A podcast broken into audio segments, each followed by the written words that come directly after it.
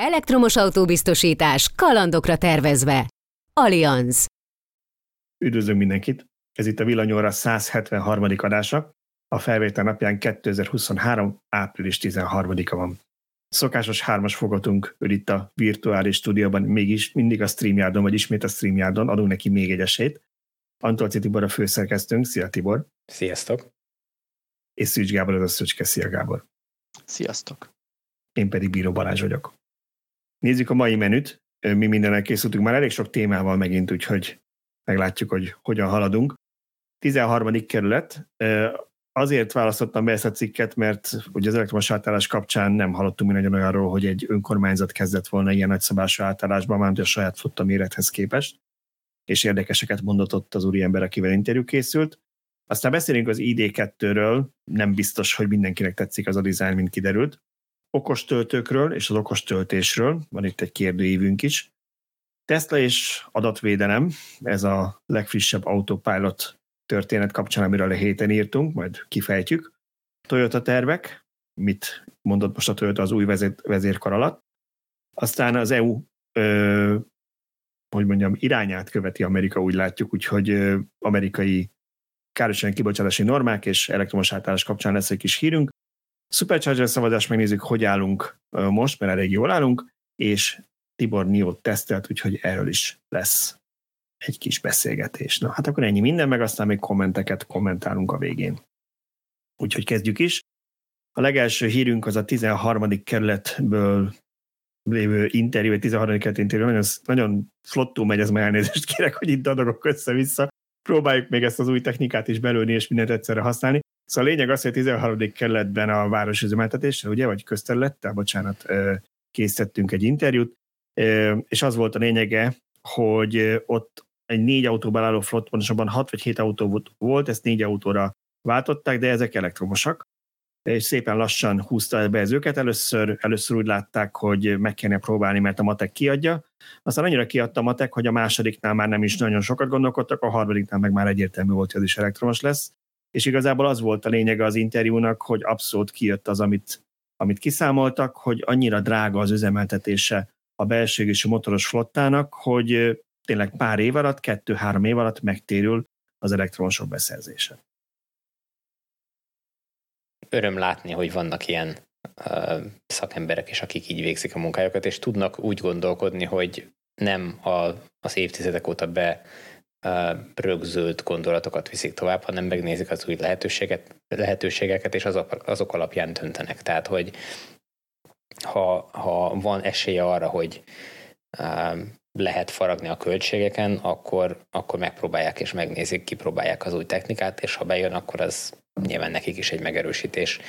Ugye a legtöbb helyen ezt élből elutasítják, illetve nagyon sok helyen arra hivatkoznak, hogy nincs rá pénz. Mindig, mindig minden a pénzen bugik el, miközben hát pont az, hogy ha, ha beruháznak egy nagyobb értékű autóba, akkor, akkor lehet, hogy az üzemeltetésen, vagy hát legalábbis mi ezt saját magunk tapasztaltuk, hogy az üzemeltetésen meg lehet fogni azt a pénzt, amin, amit a magasabb vételáron elbukik az ember, úgyhogy um, hát ezt csak ki kell próbálni, bele kell vágni, és meg kell nézni, hogy hogy működik, de tök jó látni, hogy vannak ilyenek.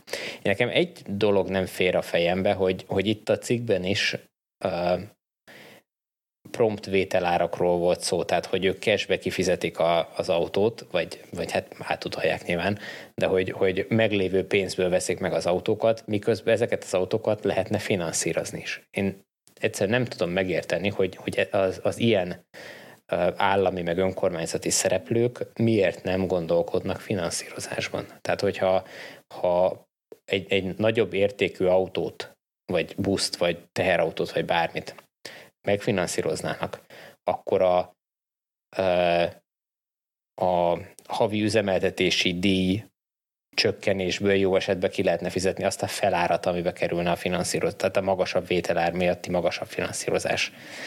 Ez egy tök egyszerű megoldás lehetne, egyszerűen nem értem, hogy miért nem csinálják. Biztos megvan az oka, tehát most nem azt mondom, hogy mindenki, mindenki hülye, csak hogy, hogy valamiért ez, ez, ez nem működik ebben a szektorban. Lehet, hogy nem érzik biztosítottnak, hogy a jövő hónapban vagy a jövő évben is ki tudnák fizetni a leasing díjat, mert ki tudja, hogy hogy változnak a szelek. Hát ez lehet, de ezeknek az önkormányzatoknak nagyon fix bevételeik vannak. Ide települt cégek vannak, itt lakó lakosok vannak, akik gépjárműadót fizetnek. Tehát, hogy, hogy ezek nagyon Ö... fix bevételek. Nem, ezek nem olyan fix bevételek. Ha jól tudom, a gépjárműadót már egyik, egy tolvonással elvették, és nem a önkormányzat kapja. Na most, ha ilyen, ilyeneket kapnak a nyakukban, hogy a fixnek hit bevételük egyik napról a másikra egy másik kasszába folyik be, nem hozzájuk, amiből vagy visszaosztanak, vagy nem, akkor azért egy kicsit nehezebb tervezni. Hát ez biztos így van, de ha, ha meg így gondolkodunk, akkor soha nem fog így megtörténni. Van. Ez nagyon mert... nagy baj, ha így tudnak gondolkodni. Én arra hívnám még itt fel a figyelmet, hogy ha jól tudom, a tizenharmadik kerületnél is nem csak az üzemanyagban gondolkoztak, mert valaki egy kommentelő meg is kérdezte, hogy mi van, ha felmegy az áramára, és drágában tudják tölteni az autókat.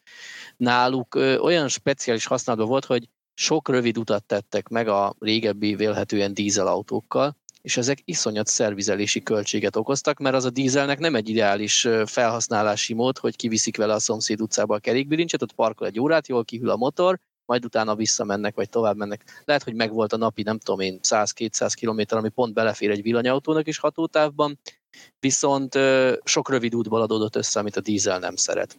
És hasonlót mondtak nekem, amikor hú, már vagy két éve voltam egy ö, ilyen rendezvényen a Miskolci kórházban, amikor ők azt hiszem tíz darab e-golfot tettek, kaptak, nem tudom pontosan, hogy mi volt ott a finanszírozási konstrukció, de a lényeg az, hogy ők is arra hívták fel a figyelmet, hogy ezek ilyen kórházi telephelyen belül, tehát ott az egyik végétől a másikig a Miskolci kórház van, vagy két kilométer a átlóban, tehát egy ilyen, ilyen helyen mozognak bele, mozgatnak vele dolgokat, nem tudom, átviszik a gyógyszert, vért, ételt, nem tudom miket, orvosok átszaladnak, ha kell, illetve a Miskolcon több telephelyükön azok között mozognak. Tehát a lényeg az, hogy ott is ilyen sok rövid útból jön össze a napi futás, és külön felhívták rá a figyelmet, hogy a korábbi autók ezt nagyon nem tolerálták, és rengeteget voltak szervizben, tehát ez itt rendelkezésre állásban és szervizköltség csökkenésben is egy hatalmas előrelépés. Lehet, hogy elég tíz autó helyett kilencet venni, mert nem lesz egy állandóan szervizben.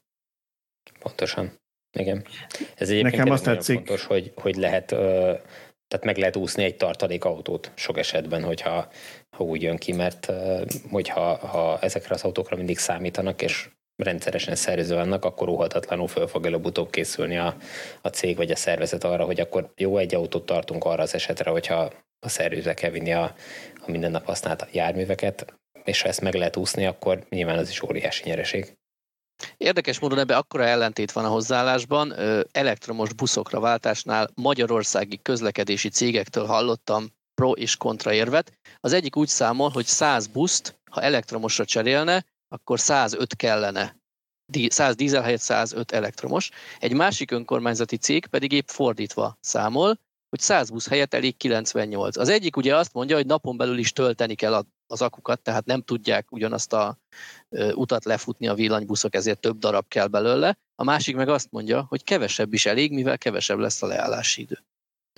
Hát nyilván ez nagyon függ az adott szituációtól, az adott helyszíntől, az útvonalaktól, a kiválasztott buszoktól, tehát hogy, hogyha én, én úgy gondolom, hogy ha megfelelő út, útra, megfelelő szakaszra, megfelelő buszokat választják, és a megfelelő töltési lehetőségeket építik ki a buszfordulóba például, hogy amíg ott ö, úgyis kell óránként kiadni, nem tudom, tíz perc szünetet a sofőrnek, hogyha az alatt a tíz perc alatt rá tud tölteni ö, a buszra, akkor biztos vagyok benne, hogy a legtöbb járatra lehet, ö, vagy fordára, hogyha ilyen szakszavakat akarunk dobálni, akkor ö, lehet... Ö, Ö, olyan buszt találni, ami, ami megfelelő, és amit nem kell kivonni, és, a, és napközben is pótolni egy másik ö, járművel. Tehát, hogy ö, valószínűleg azon közelebb az igazsághoz, aki az, az önkormányzat, amely kevesebb buszt rendel elektromosból, hiszen minek is, hogyha nem fog meghibásodni annyira gyakran. Nekem azt tetszik, hogy ennyire optimisták vagytok, hogy egy önkormányzat hitelképes.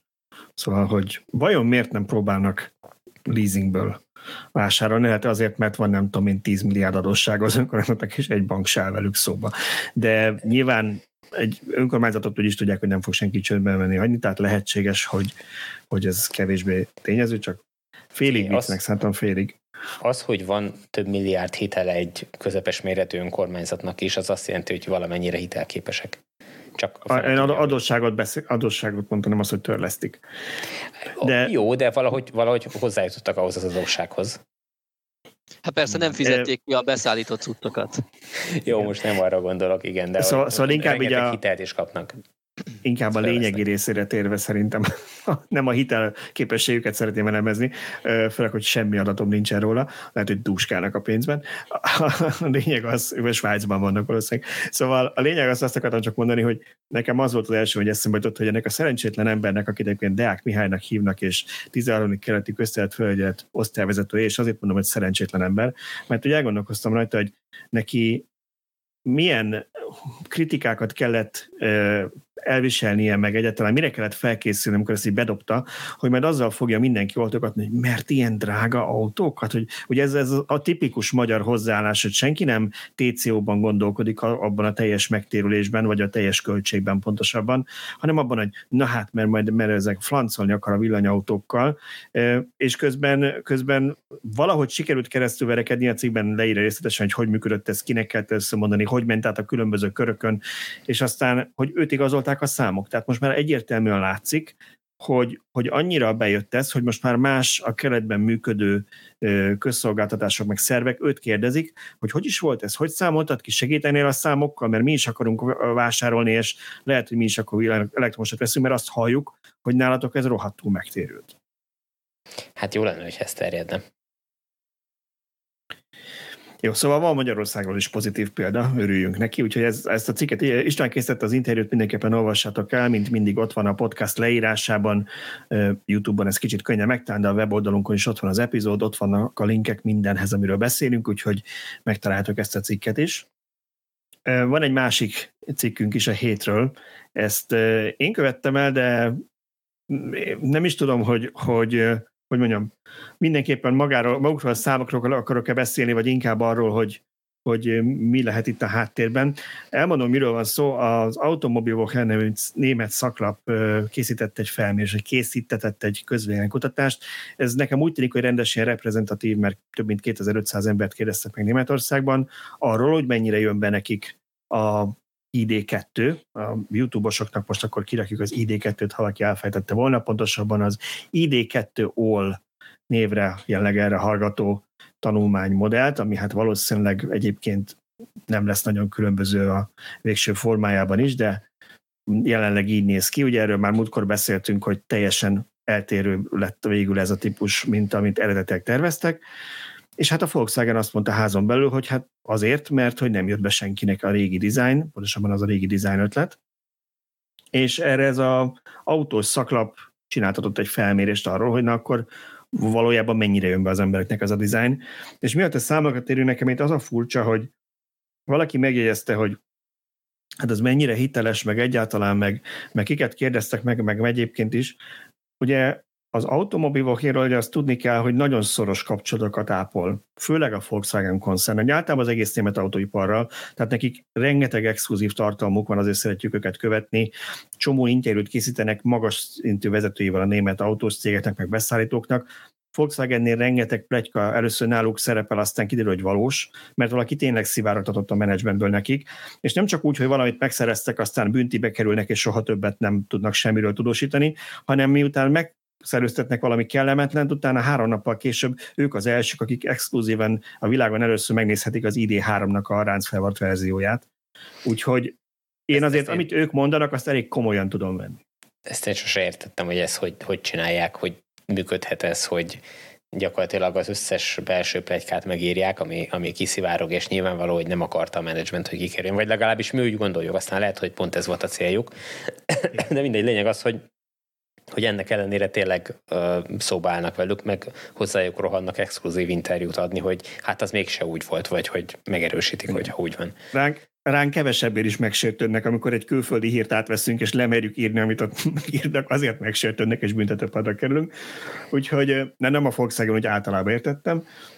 A lényeg az, hogy, hogy tehát senki ne úgy vegye, hogy ez valami twitteres pletyka, vagy redditen egy felhasználó megírta, az azért jóval komolyabb, megmondom, reprezentatív felmérés volt, és azt találták, hogy a megkérdezettek harmincnyolc százalékának nem, vagy, vagy inkább nem tetszik ez a design, és ebből a harmincnyolcból harminc százalék volt az egyértelműen nem, semmiképpen sem, és mindössze hat százalék mondta azt, hogy egyértelműen tetszik neki, és kilenc százalék szerint inkább tetszik. Tehát összesen tizenöt százalék volt az, aki azt mondta, hogy neki ez úgy bejön, harmincnyolc százalék mondta azt, hogy nem jön be neki, a maradék meg nem látta, még nem tudja, lehet, hogy nem érdeklik annyira ezek a prototípusok, de azért az elég döbbenetes szám, nem? Figyelj, ezt nem tudjuk, hogy más autóknál, amik mondjuk sikeresek lettek, korábban milyen felmérési eredmények voltak. Mert könnyen, tehát ez egy rétegmodell, akárhogy is nézzük, az összes autóhasználónak csak egy pici részét kell, hogy meggyőzzék, elérjék vele, mert a többiek úgyis suvokat, meg mit tudom én, akármilyen más autót vesznek. Hát de azért ez, ma, bocsánat, a... egy picit vitatkozom vele, de szerintem azért ez egy tömegterméknek szállják. Tehát ez, ez pontosan, ez I D kettő a huszonöt ezer dolláros vagy eurós árával. Akkor ezt... úgy mondom, hogy a, hogy a A, a piacnak több mint hat százalékát fogja kiharapni, hogyha sikeres lesz? Nem tudom. Szerintem, ha az egész piacnak a hat százalékát meg tudná szerezni, akkor a legsikeresebb típus lenne a világon. Ugye az a baj, hogy itt, itt el kellene különíteni, hogy melyik autó tetszik, meg melyik autót vennéd meg. Hát nekem is egy csomó sportautó tetszik, de nem vennék olyat, mert már nem bírja a derekem, hogy olyan mélyre üljek, vagy akármi. Tehát öm, valahogy ezt így... Ügyes, nem tudom, hogy tették fel a kérdést, ügyesen kell feltenni, hogy nem tudom, ha azt kérdik, hogy reális esélye, esélyét látod annak, hogy vegyél majd egy ilyen autót, akkor lehet, hogy arra azt mondod, hogy igen, fogok ilyet venni, de lehet, hogy nem ez az álomautóm, ami, amire annyira vágyom, hanem egyszerűen arról van szó, hogy, hogy ez, ez egy racionális döntés. Igen, én a kérdést próbáltam, amennyire lehetett hülyen fordítani az eredeti németből, és azt konkrétan az volt, hogy vonzónak találja-e az I D kettő kisautót. Nyilván ettől még csomóan megvehetik. Nekem azért volt ez mindenképpen egy nagyon furcsa eredmény, mert ez egy nagyon konzervatív dizájn, ugye erről beszéltünk, hogy én gonoszkodva ezt Volkswagen Polo ráncfelvarrásnak hívtam, és nem csak én, hanem mások is kommentálták így. Hozzátéve, hogy nekem tetszik, a póló meg a ránc felvarrása is, meg ez is, tehát nem arról van szó, hogy nekem ez nem tetszik, csak én azt gondolom, hogy Németországban alapvetően konzervatívabb vásárokat próbálnak megfogni, ugye a németek általában német autókat vásárolnak, és azok nem mindig az extravaganciájukról híresek, nem csak külső formákban, tehát nem mint mondjuk a francia autók, amik kicsit merészebbek szoktak lenni, és ehhez képest ilyen sokan elutasítóan nyilatkoztak róla, hát ez ennyire azért nem rossz. Hát nem rossz, de, de nincs is benne semmi olyan extra, ami megfogná az embernek a szemét. Tehát, hogyha ezt tíz évvel ezelőtt dobták volna a piacra, vagy egy tíz éves autó lenne, akkor pont ugyanúgy elfogadnád, hogy ez egy tíz évvel ezelőtti modell. Tehát semmi olyan nincs, ami a, a kétezer-huszonhármas évet reprezentálná itt. Hát, vagy huszonötöt, nem? Mert ugye jól kezdtem hát, mondani, huszonötben, vagy azt mondják, hogy huszonötben jön a piacra, ezt tudjuk, hogy valószínűleg huszonöt végét jelenti ilyen homeopátiás mennyiségben, és ez mindig azt szokott lenni, akkor majd huszonhatban már lehet is vásárolni belőle. Igen, tehát én ezért mondtam azt, amikor erről az autóról annól beszélgettünk, hogy ha a Volkswagen komolyan gondolja azt, amit a premiéren mondtak, hogy ők az első autós vásárlókat akarják megszólítani, mert ők voltak, akik régen is pólót vettek, azok a német fiatalok, akiknek az első fizetéséből, első munkahelyen most itt mindenki folytja a nevegést, nevetést magában, hogy Magyarországon ki az, aki tud egy vadonatúj tízmilliós autót venni magának, és nem a pályakezdő fiatal, de tipikusan őróluk beszéltek, és hogy ezért love brand, és hogy lehet szeretni, és ilyen. És akkor ehhez képest egy olyan autót raknak ö, oda eléjük, ami, ami inkább a, a szüleiknek a, a világát idézi. Ez olyan fura volt nekem is, de, de ilyen eredményre nem számítottam. Le, lehet, hogy a retro vonalat próbálják erősíteni, csak gyengén sikerült? Reménykednek, addigra visszatér a, a nyolcvanas, kilencvenes évek, és... Mint és a trapéznadrág. Pont ezt akartam én is mondani, hogy a divat ilyen ciklikus, és lehet, hogy ők baromi jól ráéreztek, hogy huszonötben újra ez lesz a divat. Most még azt hiszitek, hogy nem hajt. Bárki bármit is mond, és bármi is a vélemény itt erről, az ár fogja úgyis eldönteni, hogy ezt vinni persze fogják, vagy nem fogják. Meg a gyártási képesség és darabszám. Hát meg a gyártási darabszám, igen. Tehát, hogyha ezt tudják nagy mennyiségben olcsón gyártani, és a piacra dobni, akkor akármilyen formája van, most nem az, hogy akármilyen, de hogy ezzel a formával is tökéletesen el fog menni. Hogyha ha nem, akkor, akkor, akkor is fértizadna, hogyha a modernebb formája lenne. Igen. Egyébként, és itt hívnánk, ha megint a figyelmet, nem mi legyünk itt a Volkswagen koncern fogadatlan prókátora, de én szeretném felhívni a figyelmet, hogy akinek ez túl konzervatív, vagy mégse jön be, az hegyezze a fogát a Cuprára, mert amit ott a, az Urban Rebel prototípus kapcsán láttuk, és nem biztos, hogy lesz, az, azért az, az inkább ez a, ez a tipikus ilyen kis vagány városi kis hatchback, amelyik, amelyik úgy, úgy lehet vele csapatni, és látod magad előtt, hogy tíz év múlva lakótelepeken majd üzött kopott formában ezek fognak rohangálni a, a fiatalok első autóiként Magyarországon is, csak akkor már azért, mert egy millióig meg tudták venni. Jó, hát meglátjuk.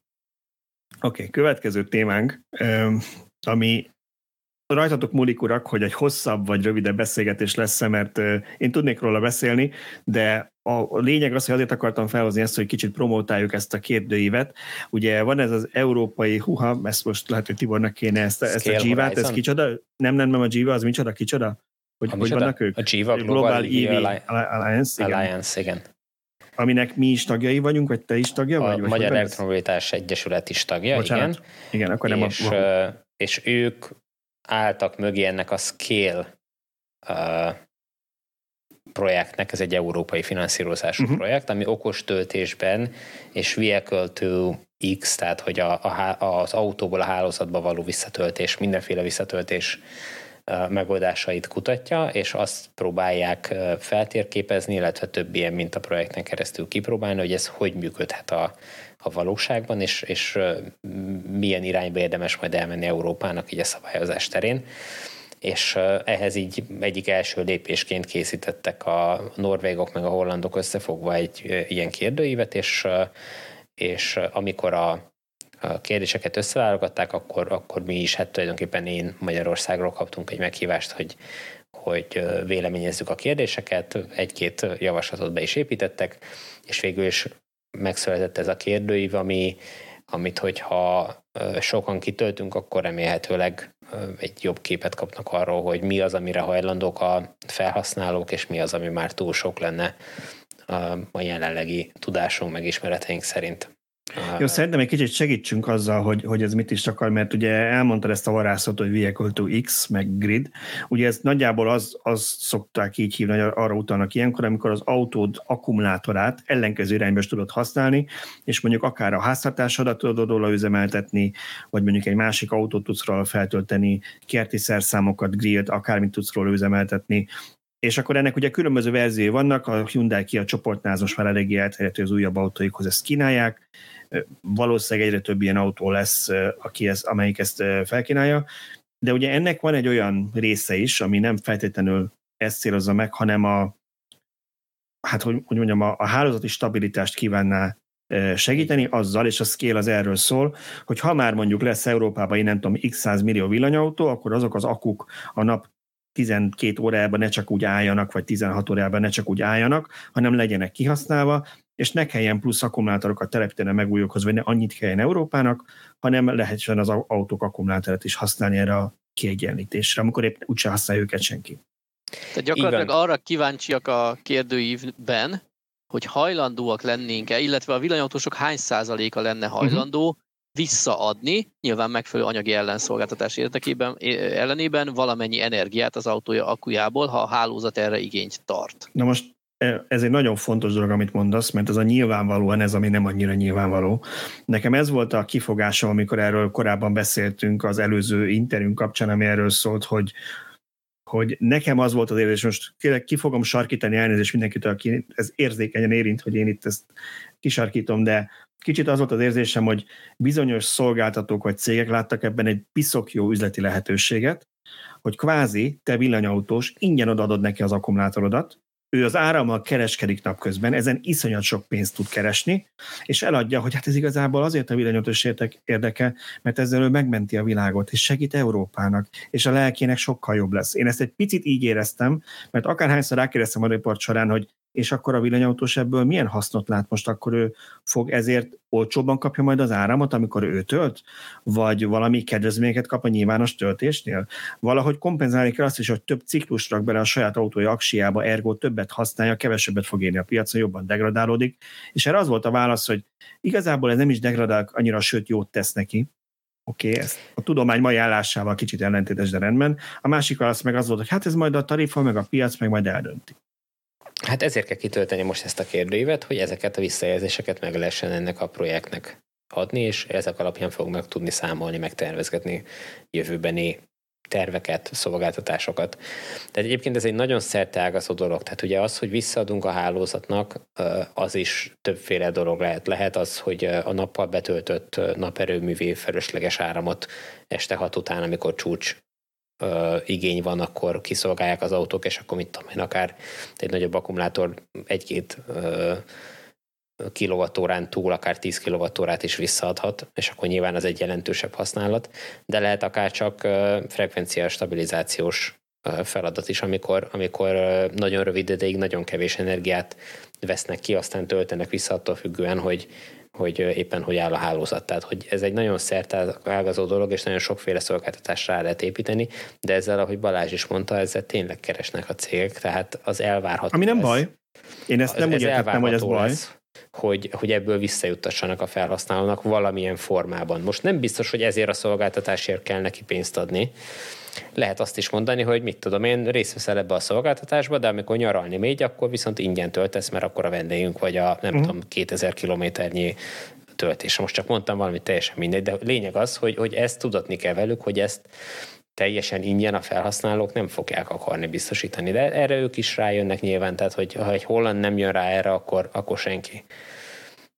Igen, szóval a, nekem ebben egyébként azt tetszik magában a megoldásban, bár én személy szerint picit ambivalens vagyok ezzel kapcsolatban. Látom az előnyét, és mint mondtam múltkor, amikor erről legutóbb beszéltünk, az mi nekem, nekem például nagyon vonzó történet lenne, hogy itthon nem akarok mondjuk több millióért akkumulátort venni, de ha véletlenül valamikor áramszünet van, és mondjuk fűtenék, és nincs áram, akkor tök jó lenne, ha az autón be tudom dugni, és abból úgyis van ötven kilovattóra, ha épp fel van töltve, abból ha elcsípek tízet, hogy aznap fűtök, semmi probléma nem lesz. Tehát ilyen, ilyennek vannak, de el tudom képzelni, hogy valakinek mondjuk bejönne egy olyan tarifa, hogy azt mondják neki, hogy napközben ingyen vagy mondjuk tíz forintért tölthetsz a hálózatról, amikor nappal nyáron túltermelés van, cserében a este hat és nyolc között vissza kell adnod mondjuk, nem tudom én, tíz kilovattórát a házat, de nem lemérítik az aksirat, csak mondjuk egy olyan tarifa, hogy ez szabályzat. Tehát igazából itt már csak a képzelet a határa, ha, ha jóvá hagyják már szabályozásilag, hogy ez működhet, mert nyilván ennek vannak ilyen része is, hogy ezt jóvá kell hagyni. Igazából a technológiai része az határtalan, hogy ki lehet kreatívan találni csomó megoldást. A kérdőjében azt tetszik többek között, hogy rákérdez arra is, hogy kire bíznám ezt rá, ezt a szolgáltatást, tehát kinek lennék hajlandó. És például uh-huh. én meg kell mondjam, vagy megmondom őszintén, én nem x-eltem be az autógyártókat. Tehát én nem szeretnék az autógyártó szolgáltatásától függeni. Uh, legyenek más szolgáltatók, akiktől én tudok vá- uh, t- akik közül én tudok választani, attól függetlenül, hogy nekem milyen autóm van. Tehát ne az legyen, hogy csak X márkával vagy Y márkával tudom ezt használni, és hogy, hogy ha X márka mellett döntöttem, akkor csak és kizárólag az ő szolgáltatásaikat tudnám igénybe venni.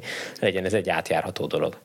Én nem, én érdekes, mert én erre igennel válaszoltam, én ezt nem úgy értelmeztem, hogy akkor saját szabványon lesz minden autógyártónak, és csak azt használhatod. Ha az autógyártók is benn vannak ezen a piacon, én nem, hogy mondjam, nem ö, látom azt problémásnak, hogy egy autógyártó is kínálhat hmm. ilyen szolgáltatást. Ha ugyanazon a cé cé es szabványon keresztül ugyanúgy töltesz hát, oda-vissza. Hát, csinálják, igen. Hát most, igen. Én, én az, nem az tudom, ugye én ezt én nem függ össze egyértelműen, hogy... Én, én, én itt ugye az lehet a kérdés, hogy ki lesz a virtuális erőmű. Uh-huh. Mert nyilván nem hagyható ki a, kép, a képletből a elosztó, tehát az elektromos szolgáltató, az áramszolgáltató, nem hagyható ki az elektromobilitás szolgáltató, aki a nyilvános töltőket üzemelteti, de hogy a sztori végén kifölözi le a hasznot, az, az lehet ezek bármelyike, ezen szereplők bármelyike, akár az autógyártó, vagy akár egy negyedik szereplő is. Na mindegy, a lényeg az, hogy töltsétek ki a kérdőívet minél többen, mert... Uh... minél több visszajelzést kapnak, és minél több véleménnyel találkoznak, annál jobb lesz remélhetőleg ez a rendszer. És ne felejtsük el azt, hogy nem csak a visszatöltés van, hanem az okos töltésről is szó van benne, tehát az, az legalább ennyire fontos, hogy, hogy akkor töltsük az autókat, amikor fölösleg van a, a, a hálózatban, és úgy töltsük, hogy az, az ne, tehát amiatt ne dőljön össze a hálózat. Oké. Okay. Jó, hát úgy érzem, hogy a témát kivégeztük, vagy legalábbis mehetünk a következőre. Úgyhogy nézzük, mi a következő. Na, ez egy, ez egy érdekes téma, ezt majd uh, kíváncsiak a véleményetekre. Írtunk a héten mi is róla, hogy a Reuters közétett egy cikket csütörtökön, Európa idő szerint éjfékot, tehát nagypéntekre virradólag, uh, ami arról szólt, hogy beszéltek több Tesla, volt Tesla alkalmazottal, és állítólag a Autopilot által készített felvételeket a cég alkalmazottai mémek gyártására használták, és poénkodtak egyes felvételeken, és ezen élcelődtek. Ez a rövid verziója. Azért egy picit hosszabban is elmondanám, mert szerintem itt a részletek nagyon lényegesek tudnak lenni. Tehát arról szólt a történet, hogy több mint háromszáz volt Tesla alkalmazottat kérdeztek meg abból a csapatból, akik egy kaliforniai irodában korábban ilyen címkézéssel foglalkoztak, ami azt jelenti, hogy megmondták a számítógépnek, hogy az ott egy kuka, az ott egy ember, az meg ott egy másik autó.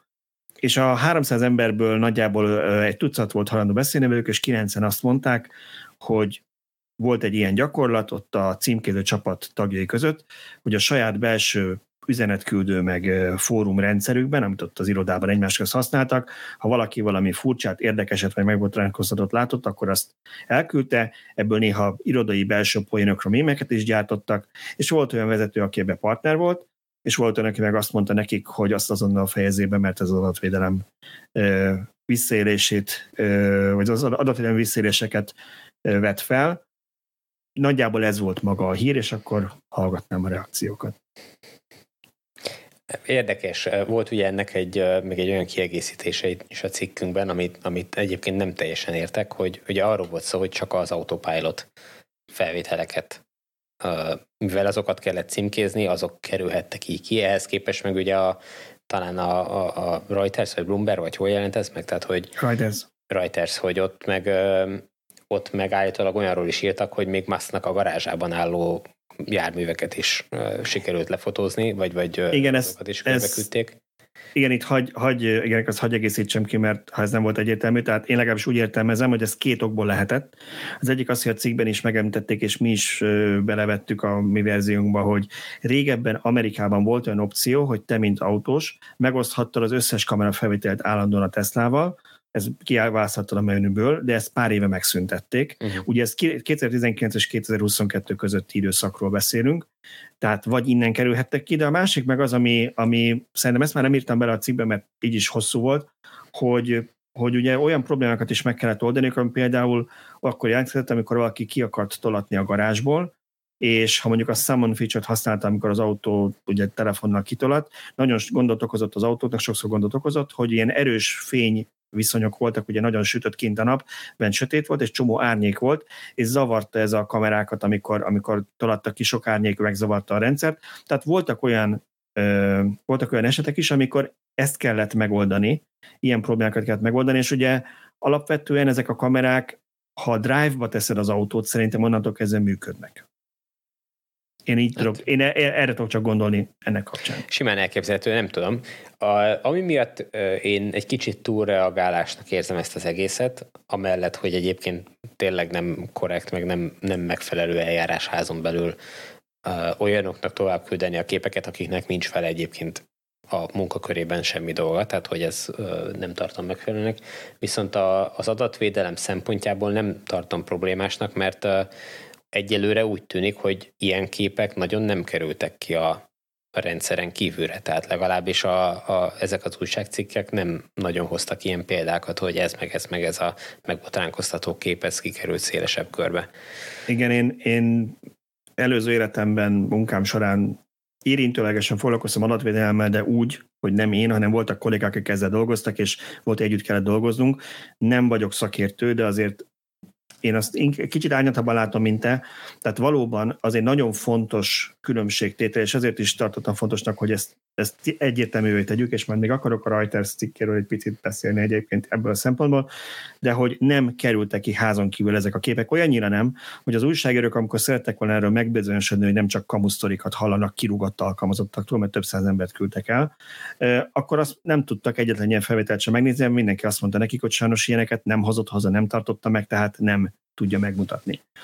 Tehát ez egy nagyon fontos különbségtét, hogy a cégen belül maradt. De ugyanakkor ezek az adatvédelmi szabályok általában arról szólnak, hogy meghatározott céllal lehet csak ezeket az adatokat felhasználni. Tehát az lehet cél, hogy a kollégádnak átküldött, hogy figyelj, ez szerinted itt mi, ezt hogy jelöljük meg, ez nem egyértelmű, segítsél kérlek, de az, hogy te mémként használva elküldöd, hogy mondjuk ott van egy mesztelen pasas a, a foton, aki rohan az autó felé, és átküldöd, hogy mintha reggel késésben lennék, és elfelejtettem, hogy csinálsz egy ilyen mémet magadnak, és akkor átküldöd, ez nem a célnak megfelelő, és még akkor is, hogyha házon belül maradt, nem etikus, és szerintem adatvédelmi szempontból aggályos lehet, még ha jogászkodásnak is tűnik. Pedig igen, bocsánat, a messzeren, a messzeren pasis kép az valós, az valós, nem én találtam ki, az egy valós eset volt, amit megírtak. Ha, ha nagyon szigorúan vesszük, akkor igen. De most, ha emberek vagyunk, egy bármilyen munkahelyi környezet, ami esetleg stresszes, monoton, unalmas. Ha nem dobjuk föl apróságokkal, akkor ott mindenki belebolondul és felmond.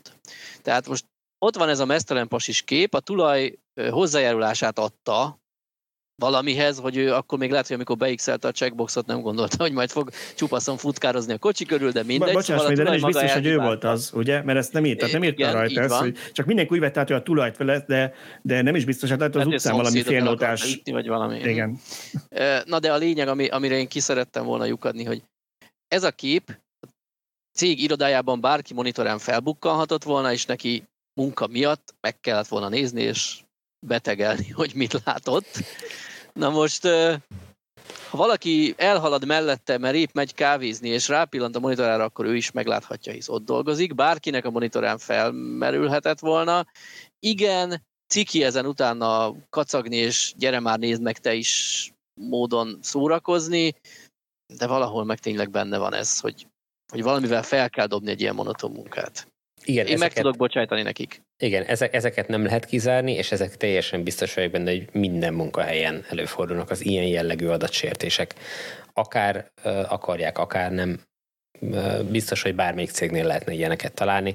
Tök fölösleges ezekre uh, időt szánni. Amíg, amíg uh, nem kerülnek ki illetéktelen kezekbe, addig szerintem ez teljesen fölösleges. Egyébként meg házon belül miért is ne lehetne megosztani, hogy emberek, valamit kéne kezdjünk egy új teget erre rátenni, mert egyre több ilyen mesztelen uh, rohangáló figurát látunk, valahogy tegeljük már be, hogy új feature, hát ha valakinek ugye a brainstorming során előjön, hogy akkor ilyenkor le kell kapcsolni a kamerát azon az oldalon, mert mit tudom én. Tehát, hogy... Igen, én ezért mondtam, hogy tehát az lehet valósok, hogy megosztanak egy ilyen képet ott házon belül a kollégákkal, nem az a probléma. Az a probléma, amikor ezt poénkodás céljával teszik, és még meggyártanak belőle. Meg hát igen, tehát picit, hogy mondjam, én is picit túlrágásnak éreztem nem csak a cikket, hanem a körülötte lévő sajtóvízhangot, és itt akarnék egy nagyon picit arra kitérni, hogy a Teslát egyáltalán nem felmentve, mert ahogy szerintem ez fontos leszögezni, hogy ez érthető, én is dolgoztam irodában, hazudnék, ha azt mondanám, hogy hasonló történetek nem voltak ott is, amikor ügyfelektől bárhonnan valami nagyon vicces dolgot látott az ember a képen. Biztos, hogy fordult elő, szóval nincsen iroda, ahol nem fordult volna elő, de, de akkor is etikátlan, és, és, ezt, és ezt a vezetőségnek le kell állítania. Még akkor is, ha nem tudják teljesen felszámolni, ha egy vezető ilyet látok, hogy nem hát az, hogy ha-ha milyen poén, azt kell mondani, srácok, értem, stresszes nap volt, de ezt ne, mert ez gáz. Tehát, hogy ezt szögezzük le. De azért ez a Reuters cikke, szóval amikor elolvastam az eredetit, felmerült bennem, hogy ott teljesen idióták írnak a cikkeket, egy, kettő, nem, nincsenek szerkesztők, három, nem véletlenül született így a cikk. Szóval először is a, a cikknek a címe is már eleve arról szólt, hogy, hogy ö, megosztották a Tesla alkalmazottai az autopilot képeit. Neked mi az első gondolatod, amikor ezt olvasod? Ha csak egy felületes újságolvasol, csak átlapozod a cikket, nem olvasod el a nagyon hosszú cikknek egyébként a részleteit. Szerintem az, hogy ezt közösségi médián a cégen kívül kikör, kikerültek. Nem az, hogy az irodán belül, szerintem tíz emberből kilenc arra gondol, ahogy ez meg volt fogalmazva, ez, és így is vett át nagyon sok újság, hogy hát ugye visszajöttek az adatokkal és osztogatták. Házon belül, belső rendszeren nem azt mondom, hogy ez oké száz százalékban, de akkor is minőségi különbség, hogy nem kívülre került egy.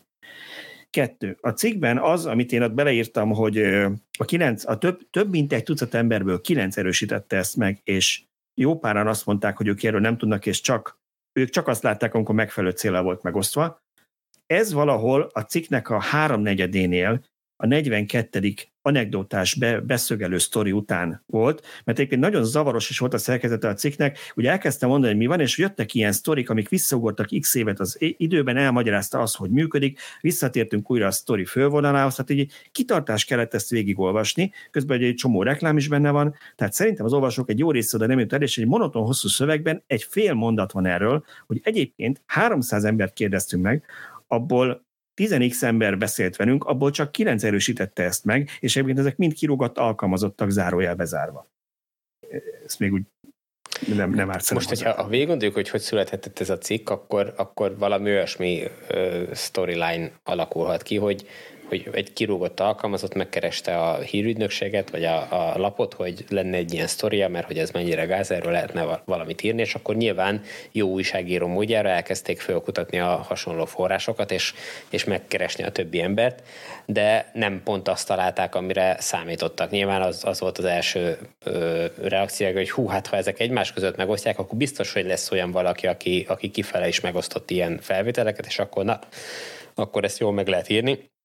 De nem találtak, de mivel belement már több tíz óra munka, valami sztorit kellett kerekíteni belőle, és hát ennek lett ez az eredménye most.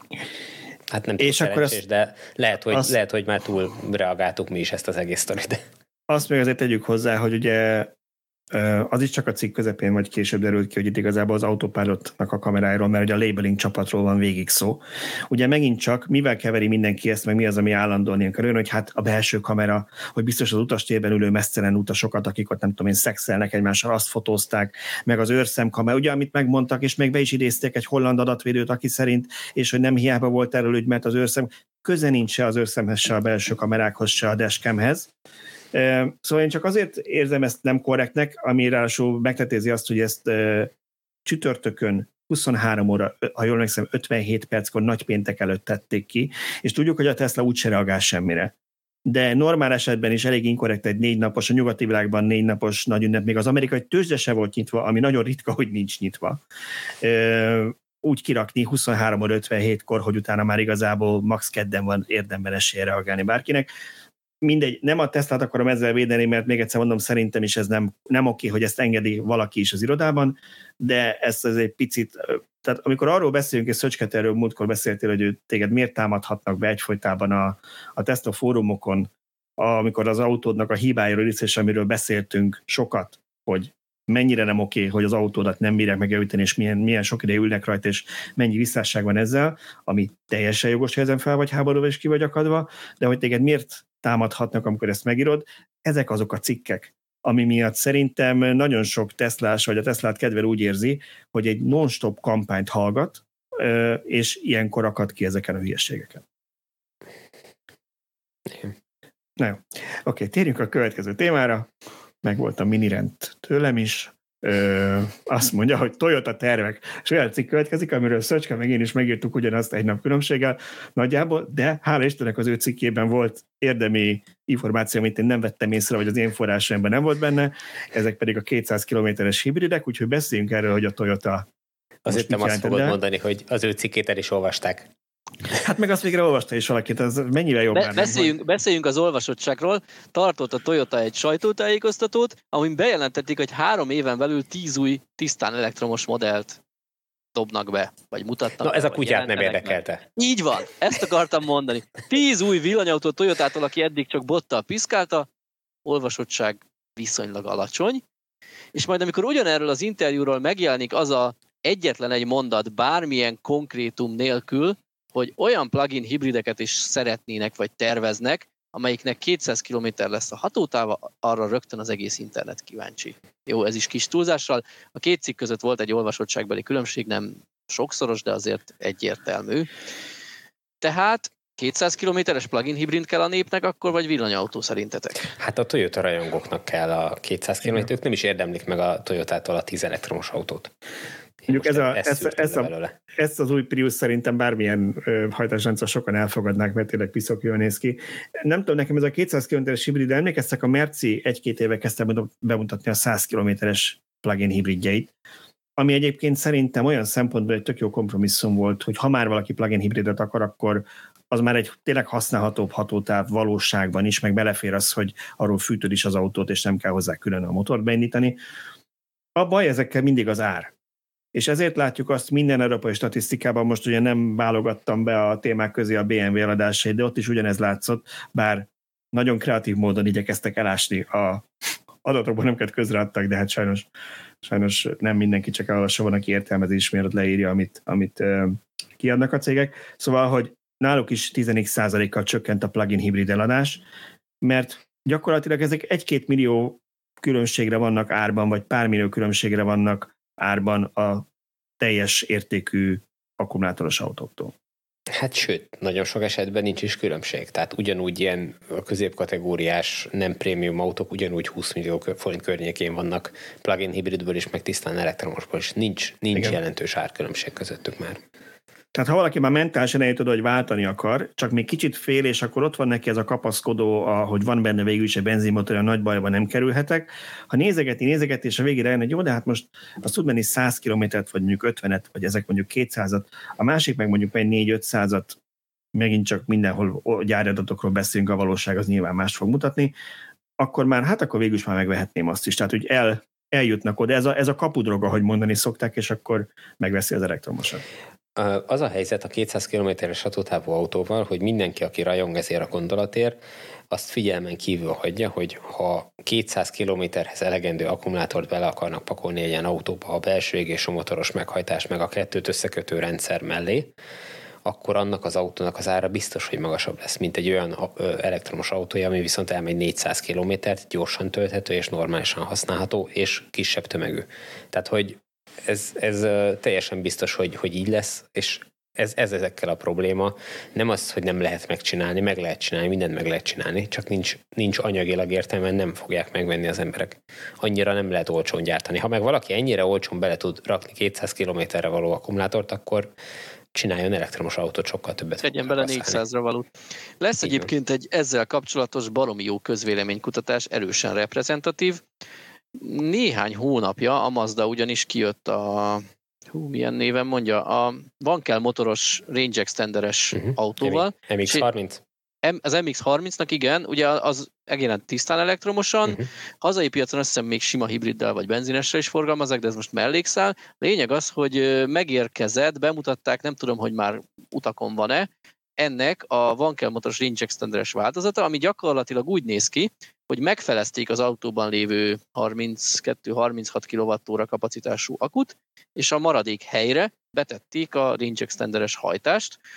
Valami sokkolóan sokat fogyaszt benzinből, amikor kifogyott az akku, de mindegy, ez most mellékszál.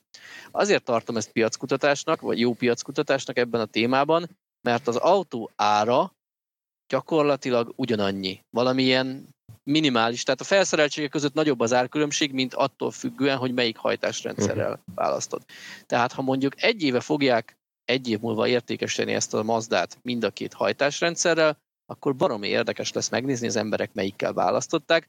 Annyiban ugye fals a dolog, hogy a, hogy a szegény Mazdának még a tisztán elektromosnak is jó, ha megvan a kétszáz kilométer hatótávja, tehát nem, a, nem tud a hibrid kétszázat, tehát nem úgy volt, hogy a négyszáz kilométer hatótávú elektromos mellé egy kétszázhat tudó hibridet tettek be, hanem inkább a kétszáz mellé egy százat tudó hibridet.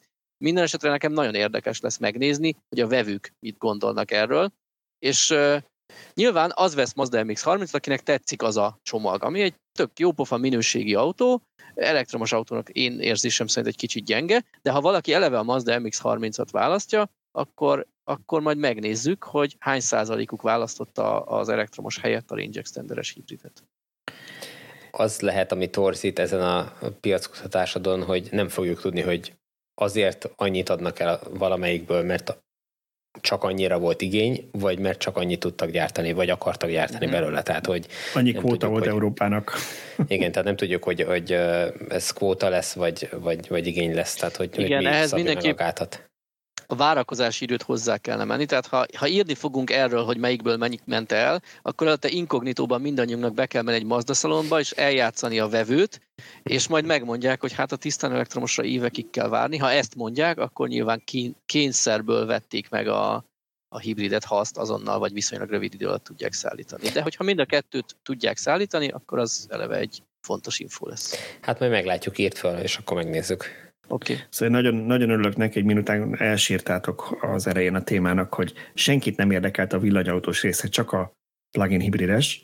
Ezek után öt perccel vagy tíz perccel beszélünk a plug-in hibrides hírről, akkor egy nagyon picit beszéljünk már erre az elektromos autós hírről. Ha már megírtam, legalább mi beszéljünk róla, ha már senkit nem érdekelt. Mesélj, mi volt benne? te, te biztos olvastad, mert te vagy a szerkesztő, te nézed át, tehát, hogy na mindegy.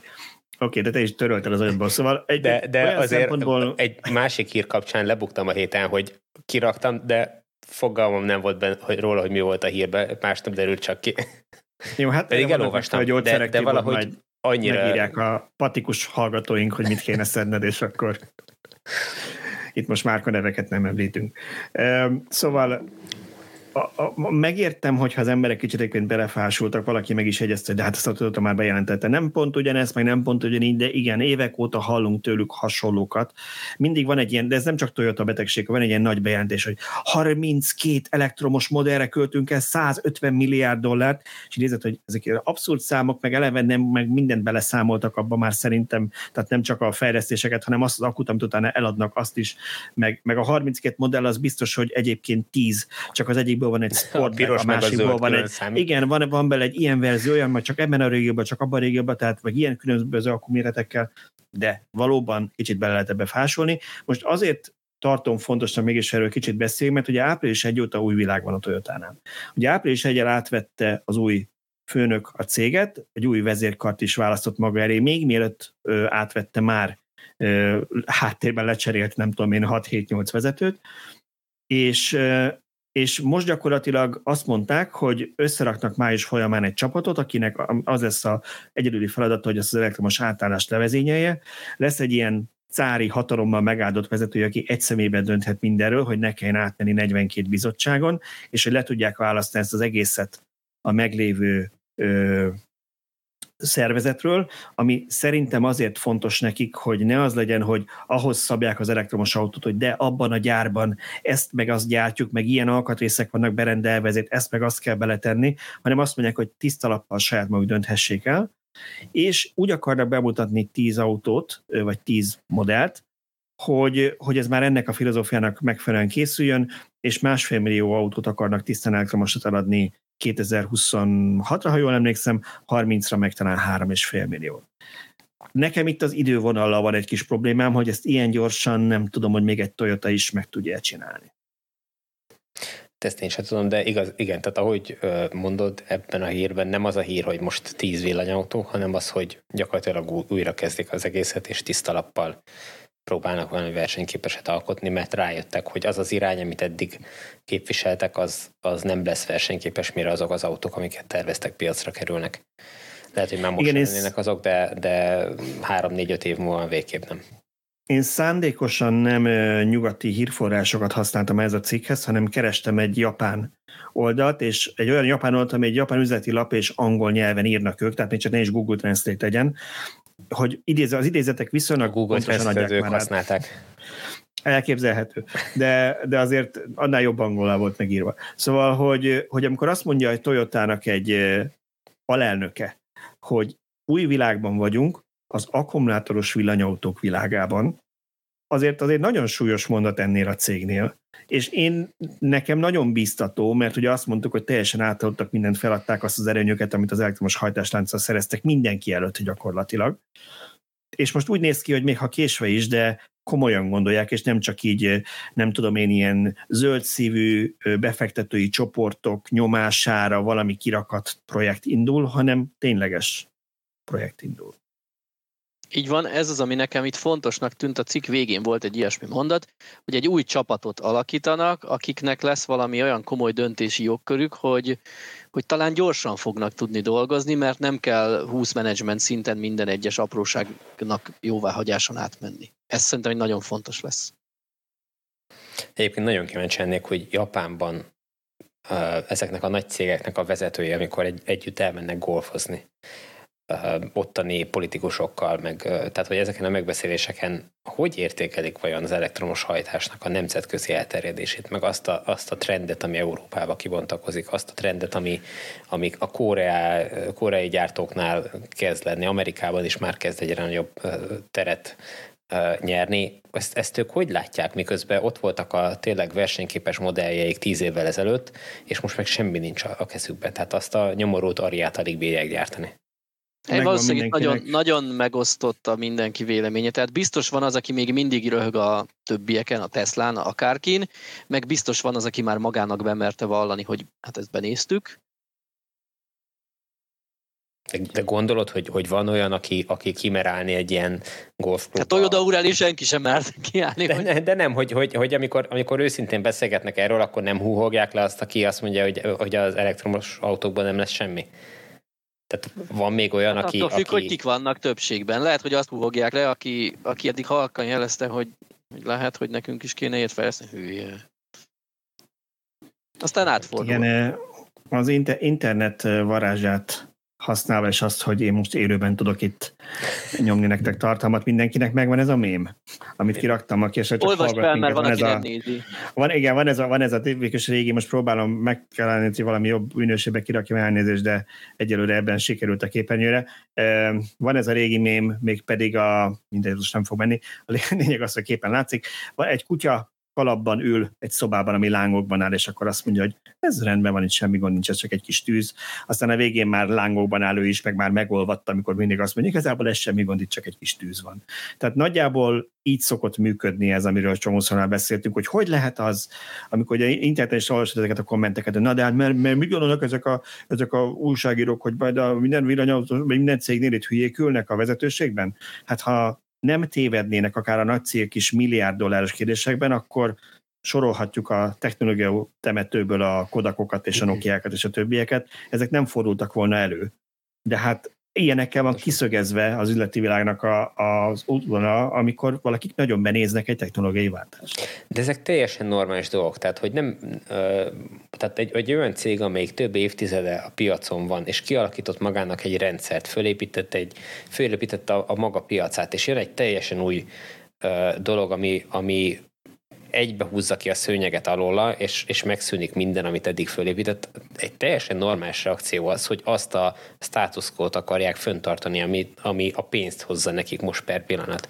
És nagyon-nagyon nehéz belülről észrevenni azt a pontot, amikor pláne amikor ilyen bólogató fejekkel van egy vezető körülvéve, hogy mindenki csak azt mondja, hogy, hogy Toyota úr tökéletes, amit mond. Tehát, hogy nagyon nehéz azt észrevenni, hogy mikor kell kidobni a kukába, és azt mondani, hogy a, a, az új irány felé megyünk. És ezt nagyon nehezen szokták eltalálni.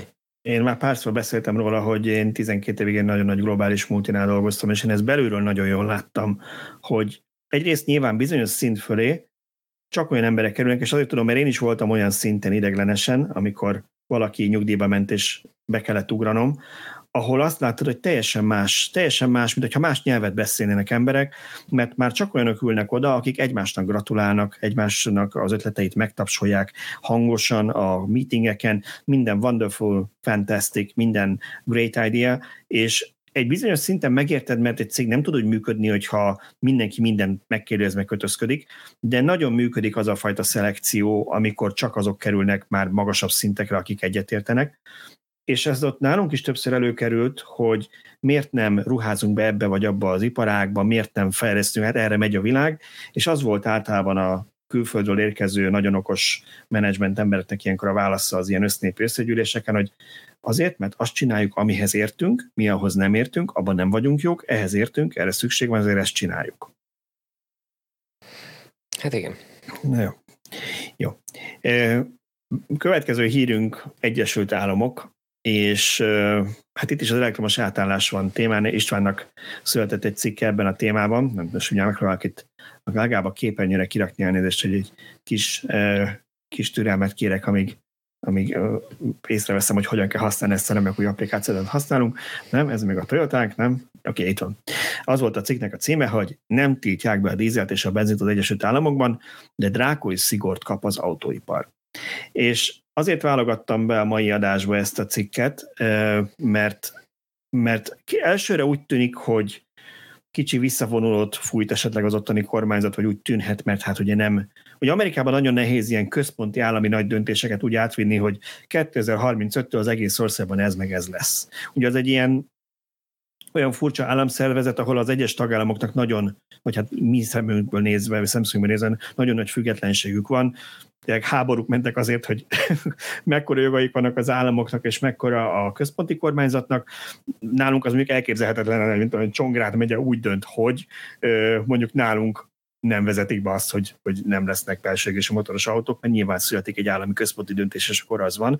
De Amerikában ez nem teljesen így van, viszont találtak egy kis kaput, ami nekem úgy tűnt, hogy igazából az európai forgatókönyv. Ugye itt se azt mondták, tipikus egyszerűsítés, hogy betiltják a belső égésű motoros autókat, nem tiltják be Európában, csak száz százalékkal kell csökkenteni a károsanyag kibocsátásukat. És itt is az van, hogy nem tiltják be a belső égésű motoros autókat, csak nagyon sok ö, különböző anyagot, amit kipufognak, ö, szénmonoxidot, ö, nitrogénoxidokat, egyéb ö, ilyen finom kis történeteket fekete listára tesznek, vagy nagyon erősen korlátozzák a kibocsátási értékeket a huszonhéttől gyártott autókra, és aztán ez így progresszívan megy előre. Hát... Ennyi? Szerintem egy, szerintem egy tök jó irány. Ezt, ezt igazából nincs teszik. Meglepetés. Igen, tehát... mire, mire számítottunk, hogy Európa betilt mindent? Ugye mindig mondja, hogy mondják sokan, akik így nem támogatják ezt az átállást, hogy, hogy ó, itt Európa magának betiltja, kinyírja a saját autóiparát, és akkor bezzeg a világ többi része. Hát most látjuk, hogy mi a bezzeg. Kína előttünk jár az átállásban, Japán még próbálkozik, de úgyse fog tudni, úgy tűnik, hogy Egyesült Államok sem fog akadályt gördíteni az átállás elé.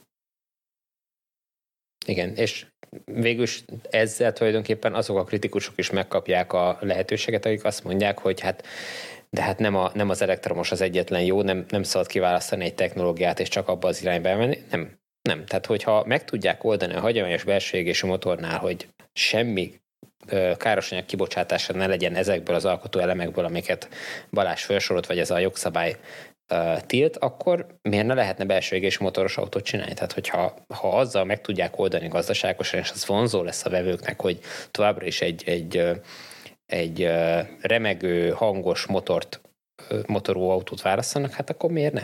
Tehát, hogy abszolút itt, itt a lehetőség meg kell oldani. Egyébként nekem Nekem ez az irány egyébként azért szimpatikusabb egy kicsit, mint amit az é u csinált, mert én úgy érzem, hogy az é u valamilyen szinten a saját csapdájába esett a döntéshozatal olyan szempontból, hogy és szerintem mi erről már többször beszéltünk, hogy van egy ilyen cé o kettő fetis.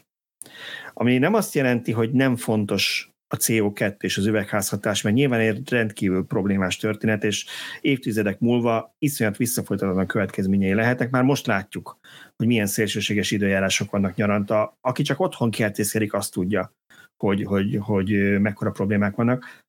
De, de ha belegondoltok, ez a cé o kettő fetis azt hozta, hogy mindenki csak a cé o kettőről beszél, és kalásd jön az Airfuse, ami cé o kettő semlegesnek írja magát, ami nem azt jelenti, nem bocsát ki, csak hogy pont annyit, mint amennyit a gyártásánál kiszednek a levegőből, és úgy teszünk, mintha semmi más nem pufognának ki ezek az autók. Miközben tényleg ott van sok szutyok, ami lemegy a tüdődbe, mindig elmondom, hogy azt gondolja már bele egy kicsit, akinek, főleg akinek kisgyereke van és városban él, hogy csomó ilyen gáz kb. Térmagasban áll meg, ott a törpék rohangálnak, és azt tüdőzi le a gyerek, és úgy nő fel, miközben fejlődik a, a tüdeje, növekszik, hát pár év alatt harminc centisből száz hetven-száz kilencven centis lesz, és a szervei is növekednek, és ezen nő fel, ezt a szutykot tüdőzi le, és úgy teszünk, mintha ez nem lenne, mert a cé o kettőt megoldottuk az Airfuse-zal. És az amerikai szabályozás ilyen szempontból nekem szimpatikusabb, hogy nem a cé o kettőre fókuszál csak. Lehet, hogy ez Jelen. korábban gyökerezik, ugye a Európában voltak divatosak a dízelmotorok személyautókban.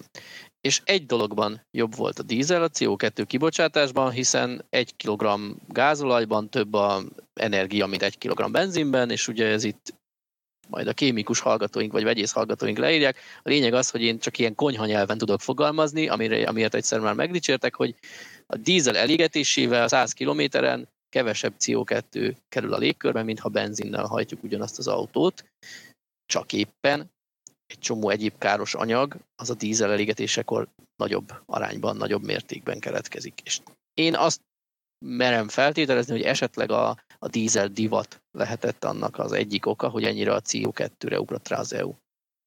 Hát vagy elindultak abban a reményben, hogy majd szépen lassan elővesznek minden káros anyagot, a cé o kettő volt talán a leglátványosabb, de nem jutottak ezen túl, mert gyakorlatilag megakadt az egész beszélgetés a cé o kettőnél. Uh, ugye az a, az a jó a cé o kettőben, uh, hogy uh, jó, nem jó, hát most hogy azért volt alkalmas erre, mert ugye a klímaváltozás föl lehetett, bocsánat, klímaváltozást föl lehetett építeni rá, hogy a klímaváltozásra van nagy hatása a, a, a cé o kettőnek, és uh, ugye a föld megmentése lehetett egy, egy uh, zászló, amit, amit ki lehetett tűzni, hogy na azért kell ezt csinálni, és akkor emellett az, hogy a saját környezetünket, ahol élünk, azt mennyire védjük, az ugye elsikadt.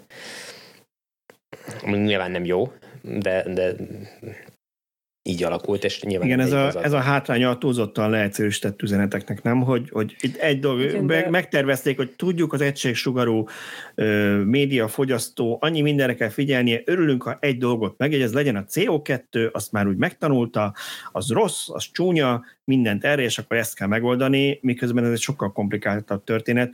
Kicsit arra emlékeztet, amikor biztos nektek is van a baráti körötökben olyan, aki ezeket a újfajta elektromos cigarettákat szívja, ahol, ami ugye azzal reklámozzák, hogy hát kevésbé káros, mint a hagyományos cigaretta, és akkor az egyik barátomnak megmutattam, hogy kattints már rá annak a laboratóriumnak a nevére, amelyik kimutatta ezt ennél a márkánál, ami kiderült, hogy hogy, hogy nem, ha ráguglisztál a, annak a dohánygyárnak a tulajdona, és ez most halálkomoly, amelyik ezt a márkát forgalmazza, és azt kimutatta, hogy ez meg ez, és akkor rákeresem, neki van ez a ResearchGate nevű weboldal, ami csomó ilyen tudományos anyagot tesz elérhetővé, mondom, rákeressünk, hogy van-e valami, és azt mutatta ki, hogy valóban, minek után nem égeted a cigarettát, csak hevíted, így égéstermékből korom meg ilyenek nem kerülnek a tüdődbe, de van egy, nem tudom én hány tucat ismerten rákkeltő anyag, ami ugyanígy kipárolog belőle, és ugyanúgy letüdőzött. Na most ők is azt mondták, hogy hát el lehet adni egyszerűen csomagolt marketing üzenet, nem, hogy nem égeted, nincs a korom, amit leszívsz,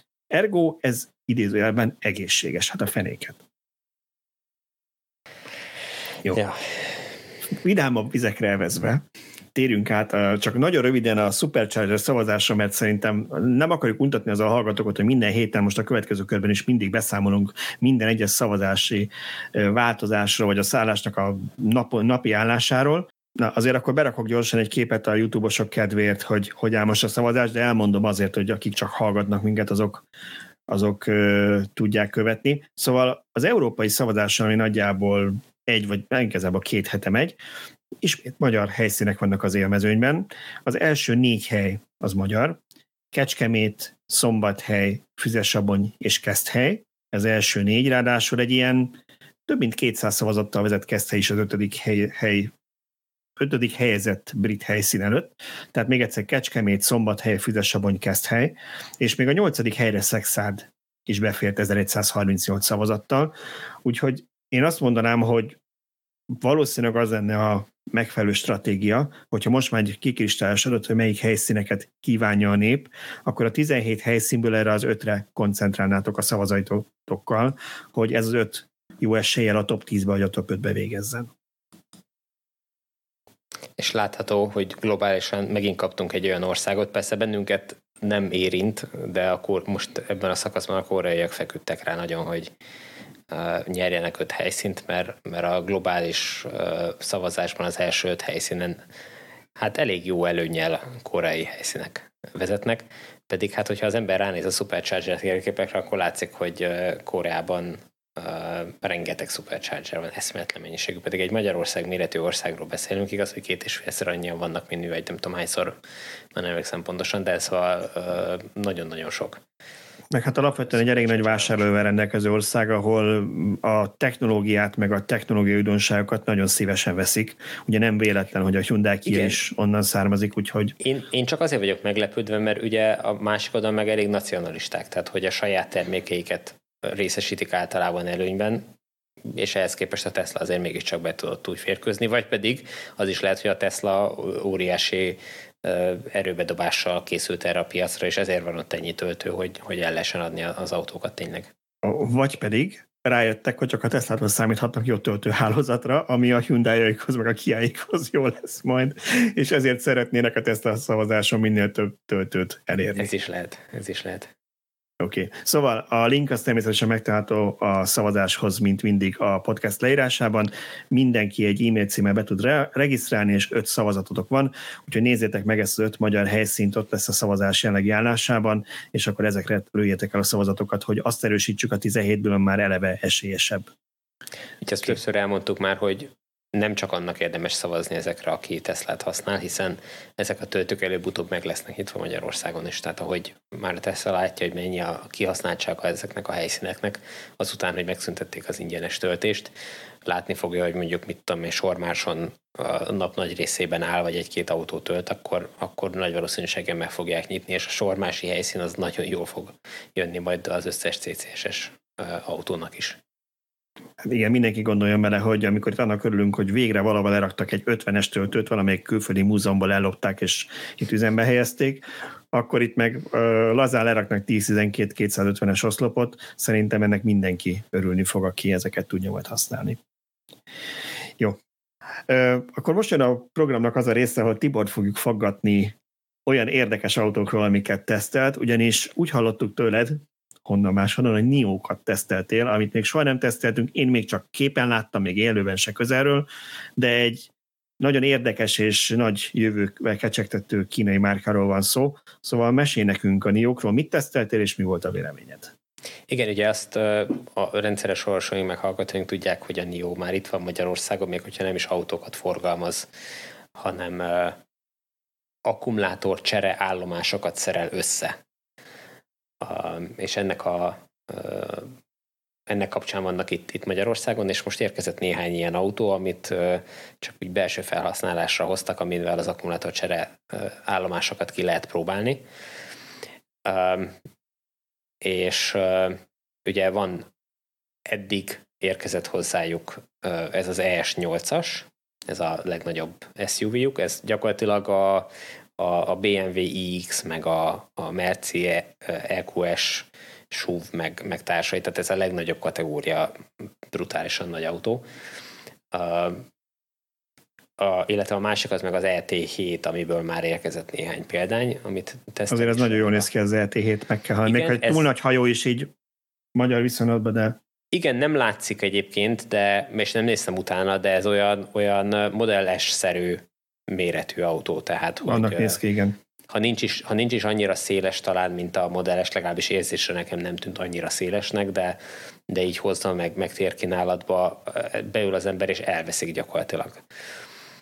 És ugye az E S nyolcból meg van hat meg hét üléses, és ugyanúgy, mint a Model X-ből, tehát hogy, hogy elég jól pariba van, és nekem az nagyon tetszett, ja igen, hogy ezekkel az autókkal mehettem a, a gyárterületen egy-egy uh-huh. kört, és nekem nagyon tetszik, hogy, hogy azokat a, az új elgondolásokat valósítják meg, amiket én legalábbis már régóta, régóta mondok, hogy, hogy például start-stop gomb nem kell az autóba, tök fölösleges, ki fogja találni, hogy nem kell kikapcsolgatni, bezár magától, tehát hogy a, a, a, nincs, nincs benne ilyen váltókar, hanem egy nagyon kis egyszerű kis kalantyút kell billegtetni előre-hátra. Uh, nagyon esztétikus a belső kialakítása, tehát tényleg uh, piszok jól össze vannak rakva, jól ki vannak találva, meg vannak alkotva ezek az autók. Én nagyon várom, hogy megjelenjenek. És ami uh, a jó hír, hogy, uh, és majd erről Szöcske fog mindjárt mondani uh, néhány részletet, de hogy ezek az autók, ha minden jól megy, akkor ott lesznek uh, Győrben az elektromajálison két hét múlva, két hét múlva hétvégén. április harmincadikán, április így van. harmincadikán. Térjünk is át akkor a programajánló rovadba? Szerintem, Szerintem térjünk, igen. igen. Szóval április harmincadikán Győrben az ELMOB, Magyar Elektromobilitás Egyesület szervezésében, rendezésében elektromajálist tartunk. Ott egy háromnapos majálist rendeznek, tőlünk függetlenül, ami, aminek egy ilyen betét programjaként meghívást kaptunk, hogy vasárnap rendezzünk egy ilyen villanyautós találkozót, ami úgy tűnik, hogy elég nagy szabásúra növekszik. Bőven lesznek kiállítók, lesz egy szom, színpadunk reggeltől estig, gyakorlatilag tíz órától este hatig tartanak majd a programok, és a kiállítók között, ahogy Tibor utalt rá, úgy tűnik, hogy ott lesz a NIO is, akik elhozzák ezeket a Magyarországon még kevesek által látott, közelről látott autókat, úgyhogy meg lehet őket nézegetni. Rengeteg érdekes kiállítónk lesz, most mindenkit nem fogok tudni felsorolni, de ott lesz például a Budapesti Műszaki Egyetemnek a Formula E autója is kiállítva, amiről azt a pletykát hallottam, hogy az valahogy ilyen szimulátorrá lesz alakítva, vagy azzal összekötve, vagy ilyesmi, tehát, tehát hogy az ilyen kvázi vezethető lesz úgy, hogy, úgy, hogy szimulátoros ö, megoldással. Ö, elvileg lesznek tesztvezetések is, rengeteg elektromos motor lesz, ugye tavasszal indul a motorozás szezonja, úgyhogy ö, számos cég hoz ki elektromos tesztjárműveket, azokat is ki lehet majd ott próbálni. Nagyon-nagyon-nagyon jó, hatalmas jó rendezvény lesz. A színpadon mindhármunk nevében beígérem, hogy lesz egy élő Villanyóra felvétel, ott majd igyekszünk egy órába bele szorulni, vagy tartani ezt az időtávot, de hát vagy sikerül, vagy nem ismertek már minket. Ezen kívül a színpadon Nyers Tamás fog még beszélni a, az ázsiai utazásáról, egy ilyen fotós előadást. Rizmájer Lacit szerintem sokan ismerik a villanyautós közösségbe, szintén ígérte, hogy eljön, ő rengeteg hosszú villanyautós utat tett meg Európa szerte, és ő is fog tartani ezekről egy előadást, hogy hogy mind, hogy mind sikerültek. Ott lesz a épített járművek országos szövetsége, akiket például egy elektromosra átépített Trabant, a piros Trabantot biztos sokan ismerik, szintén találkozókról. Ez is megtekinthető lesz, lehet majd beszélgetni a tulajdonosával. Még az is felmerült, hogy őt is felkérjük, hogy a színpadon tartson egy rövid előadást, hogy hogy is készült ez a Trabant. Egyébként a Villanyautósok YouTube csatornáján erről már van egy bemutató, ott még fehér, azóta már zöld rendszámmal fut a kis autó, ha jól tudom. Ö... Azt hiszem, így hirtelen ennyit, ennyi, ennyi, ennyit mondhatok el a programok közül, mert rengeteg további program is lesz, de még ami ilyen egyeztetés, visszaigazás alatt áll, azokat még nem feltétlenül. Szerintem ismételjük meg még egyszer a dátumot, mikor van ez pontosan, és hol? április harmincadikán Győrben. A ez vasárnap, ugye, ha jól emlékszem? Ez vasárnapi nap, így van. A részletekről be fogunk számolni ö, nyilván a podcastben, a villanyautósok pont hu-n, az ELMOB honlapján, a Facebook csoportokban, Facebook eseménye is van már. Ami nagyon fontos, hogy aki jönni szeretne, az regisztráljon. Ö, szerintem gyorsan írok majd egy cikket a villanyautósok pont hu-ra, ahol lesz link, hogy hol lehet regisztrálni, vagy betesszük ide a podcast leírásába. Az ELMOB honlapján már ott van, hogy hol lehet regisztrálni. Ez azért fontos, mert ez már is egy elég méretes, lezárt területen lesz. És ahhoz, hogy ugye nyilván aki autóval érkezik, kívül tud parkolni és besétálni, viszont mivel ez egy villanyautós találkozó lesz, aki zöldrendszámos elektromos autóval érkezik, ő behajthat és belül tud leparkolni a színpad és a kiállítók közvetlen közelébe, és ezért fontos, hogy legyen meg mindenkinek a regisztrációja, hiszen le kell adnunk a rendszámlistát, hogy kiket engedjenek be majd az őrök a területre. Gyors kérdés, aki, aki már járt ilyenen vagy hasonlón, hogy ez a korábbi abdai helyszín, vagy egy teljesen új helyszín Győrben? Nem, nem, ez egy teljesen új helyszín Győrben, az állatkert és a jégpálya közelében, szomszédságában, de mindenképpen fogunk kitenni Google térképet okay. is erről. Hogy szóval senki ne... ne memóriából vezessen oda, és ne Abdán álljon ott ne menjen, a, a település közepén. Ne menjen Abdára a falu központjában, nem, ez Győrben lesz. Gyermekprogramoktól az arcfestésen át, a kölyök kressz bemutatóig a száz pontos challenge képviselteti magát a kiállítók között. Itt lesz a Jövő Mobilitás, a Szövetség. És lesz baleset szimulátor is. Ezt még, erről még nem tudtam. Ezt nem előre tudod, akkor az nem baleset, Tibor, az egy megrendezett merénylet, csak szólok. Ezt, ezt, ezt én szerveztem, lennék nagyképű, de nem én szerveztem, ezt csak én, én tudok róla. Oké. Okay. Szuper. Jó, hát szerintem nagyjából ennyi volt a mai adás tartalma, már csak a kommentek kommentálása van hátra, úgyhogy tegyük azt meg gyorsan, és akkor ne érezze senki úgy, hogy de mielőtt abba belekezdünk, most mindenki igen? állítsa meg a felvételt, és aki még nem lájkolta be, meg nem követi a csatornánkat, azt tegye meg, semmibe nem kerül, teljesen ingyenes. Nem is vegzálunk nagyon sokat, maximum a hírfolyamba föl fogunk bukkani néha-néha a YouTube-on, viszont a YouTube-nak ez óriási segítség, hogy tudja ajánlani a mi tartalmunkat is másoknak, amiket még érdekelhet az elektromobilitás, és hát ahogy látjuk az olvasótáborunkban egyre többeket érdekel, tehát sok százer ember van már az országban, aki, aki szívesen néz ilyen tartalmakat, szeretnénk hozzájuk is eljutni ezzel a podcasttal. És ezt akár elmondhattam volna az adás elején is, nem baj, most megtettel, aki idáig kitartott, az úgyis a hardcore, de nem baj. Az viszont, viszont aki, aki idáig kitartott, igen, ez azért fontos, mert aztán akkor meg, megoszthatjuk szerintem, hogy YouTube-on azért mi elég sok adatot látunk, talán minden platform közül ez adja a legtöbb adatot, és nagyon nagy az aránya azoknak, akik rendszeresen nézik, vagy hát akik szokták nézni ezt az adást, de nincsenek feliratkozva. Úgyhogy mindenképpen növeljük ezt a számot, és akkor elsőként értesítök róla, hogyha kimegy az új adás. Oké. Okay. Na, nézzük a kommenteket, kiválasztottam most is négyet. Az első kettő az összefügg, Szöcskének a Model X káváriáról szól. Az első az kicsit távolabbról jön, és szerettem volna, hogy erről beszélünk egy picit. Azt írja a hallgató, hogy számára a leginkább érdekes és legrelevánsabb téma a Szöcske Teslának káváriája volt. Ez a jövő. mert amit naponta használnak, az előbb-utóbb vagy himá, meghibásodik, vagy kopik, vagy sérül. Én ezt úgy értelmeztem a kommentjének ezt a részét, hogy ő arra utal, és majd írja meg a hallgató, hogyha félre magyarázom a szavait, hogy az elektromos autók kapcsán többször elmondtuk mi is, meg el szokták mondani, hogy kevesebb karbantartást igényelnek, kevesebb a meghibásodási lehetőség. Na aztán most akkor bezzeg, na nézzük, ez van, és akkor ez lesz most már minden villanyautóval ilyen problémás lesz. Én így értelmeztem. E, igazából az én sztorim ugye most ki van élezve a Teslára. Ezt szerintem többször hangsúlyoztam, hogy nekem nem azzal van gondom, hogy a Tesla meghibásodik, bármi meghibásodhat. A szervizek, különösen a bécsi szerviz hozzáállásával van problémám, és itt rengeteg hozzászólótól, olvasótól, hallgatótól megkaptam, hogy amúgy a többi sem jobb. Ez simán lehet. Én azért tudok a Tesláról írni, mert az előző nyolc autómmal nem voltam ilyen szerencsétlen, hogy belenyúljak egy hibásba. Elképzelhet, hogyha bármelyik más gyártó autójával nekem gondjaim lettek volna, ugyanilyen lassan, nehézkesen javították volna meg. Ettől függetlenül a Teslától többet várok én, akkor is, hogyha a többiek is ugyanilyen rosszak, mert a Tesla promózza azzal magát, hogy ő távolról minden diagnosztizál, és mire én bemegyek, ott van az előrendelt alkatrész, és két óra alatt kicserélik, a többiek meg nem. Tehát lehet, hogy a többiek is ilyen rosszak, de a többiektől már megszoktuk, a Teslától várni kell többet. De figyelj csak, egyik se legyen rossz, egy, egyik se legyen ilyen rossz, egyiknél se legyen az, hogy hónapokat áll a szervizben az autó. Tehát, hogy ez abszolút nem egy elfogadható dolog, pláne, hogyha a tíz-húsz-harminc milliós autókról beszélünk, már pedig azokról beszélünk. Ezekhez férjen bele az, hogyha nincs európai raktáron abból a nyomorult alkatrészből, akkor FedEx-el másnapra legyen itt Amerikából, vagy Japánból, vagy akár onnan. És sajnos ezt megerős, csak megerősíteni tudom, hogy, hogy hasonló nehézségek, meg problémák vannak más gyártóknál, és én a Nissannál jártam így, hogy egy egyszerű, kiegyenlítő tartály cserére vártam egy hónapot, miközben az autógyártásban volt itt Európában, tehát csak Angliába kellett volna valakit szalasztani, hogy na egyet.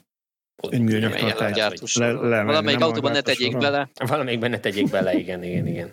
Majd már de most akkor itt, itt, itt, itt, ha már engem szólított meg a kommentelő, el, elrejtenék egy nagyon minimális X-akta update-et, mert már azért is megkaptam, hogy unalmas már, hogy mindig túl sokat beszélek róla, mások meglátjátok, érdeklődnek iránta.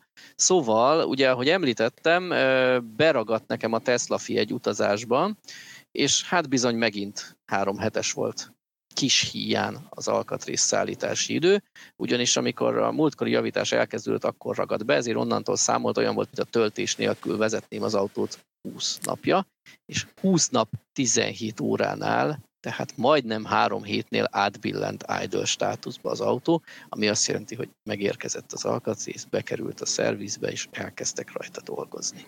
Igen, ez a nagyon alattomos dolog, hogy ezekre az autókra te távolról rá tudsz nézni, és a Tesla-fin keresztül pontosan látod, hogy valóban levezették-e vele azt a száz kilométert, amit megbeszéltetek, hogy ez hosszú távon jön ki, vagy csak nyolcszáz métert, és meg tudod a szerelőnek, hogy figyelj, ne nézz hülyének, mert itt a térkép, hogy addig a sarokig mentél ott el, és jöttél vissza negyvennel, úgyhogy ne nézz madárnak, hogy te három hétig tesztelgetted a kocsit. Ez a, bocsánat, ez a bécsi szervizre utal, miatt a magyar szerviz magára veszi. Tehát most is pontosan látod, hogy mikor kezdhettek dolgozni az autóval, mert azt látod, hogy addig nem nyúltak hozzá, egy centit nem mozdult, most meg megmozdult. Így van. Még nem kaptam vissza, még nem járok az autóval, de a budapesti szervizről már annyit el tudok mondani, hogy itt...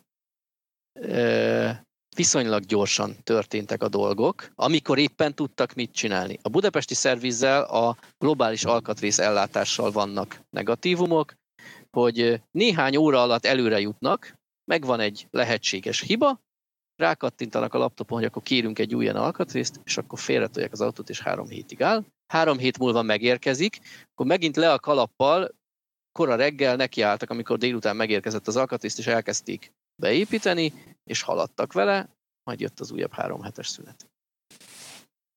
És ez nem, nem a budapesti szerviz hibája, de igen, erről majd úgyis lesz, igen, egy cikkem. Menjünk tovább. Igen, igen. Egyébként a tapasztalat, a második kommentet azért raktam, hogy de mert valaki Angliából erősítette meg, hogy ő hasonlóan járt, szintén Tesla, egy használt Model hármat vett, és az applikációban kért szervizt, mert recsegett az ajtó, meg a hátsó futóművel valami tetszett neki, meg a középső konzolnak a díszlécét le akarta cseréltetni, és ez mindegy történet, oké, okay.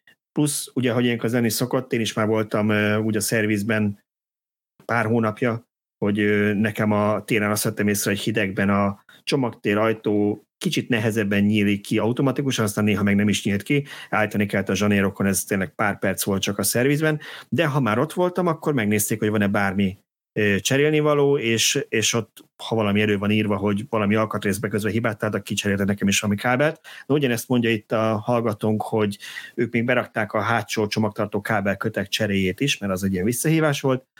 Az első időpontot eltolták alkatrészbeszerzés miatt, rendben, oké, később szóltak, hogy megjött, mehetek, elmentem, megvártam, majd kiderült, hogy csak az ajtókat csinálták meg, a többit nem, mert alkatrészt kell rendelni.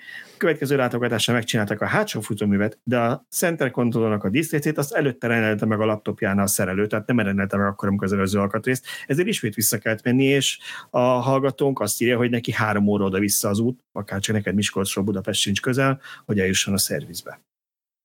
Igen, és itt rossz az, hogy nem tudsz kommunikálni közvetlenül a, a szervizzel, nem tudsz rákérdezni, hogy de öreg, tényleg biztos, hogy megrendelted azt a díszlécet is, vagy csak a, nem tudom, az ajtónak. Hát a... már eleve az, hogy neked ezzel nem kéne foglalkozni, nekik kéne megnézni, hogy átnézem, hogy mi mindent kell rendelni, ezt egyszerre megrendelni, nem azon, mert rájövök három hét múlva. Igen, ez látható a rendszerszintű probléma.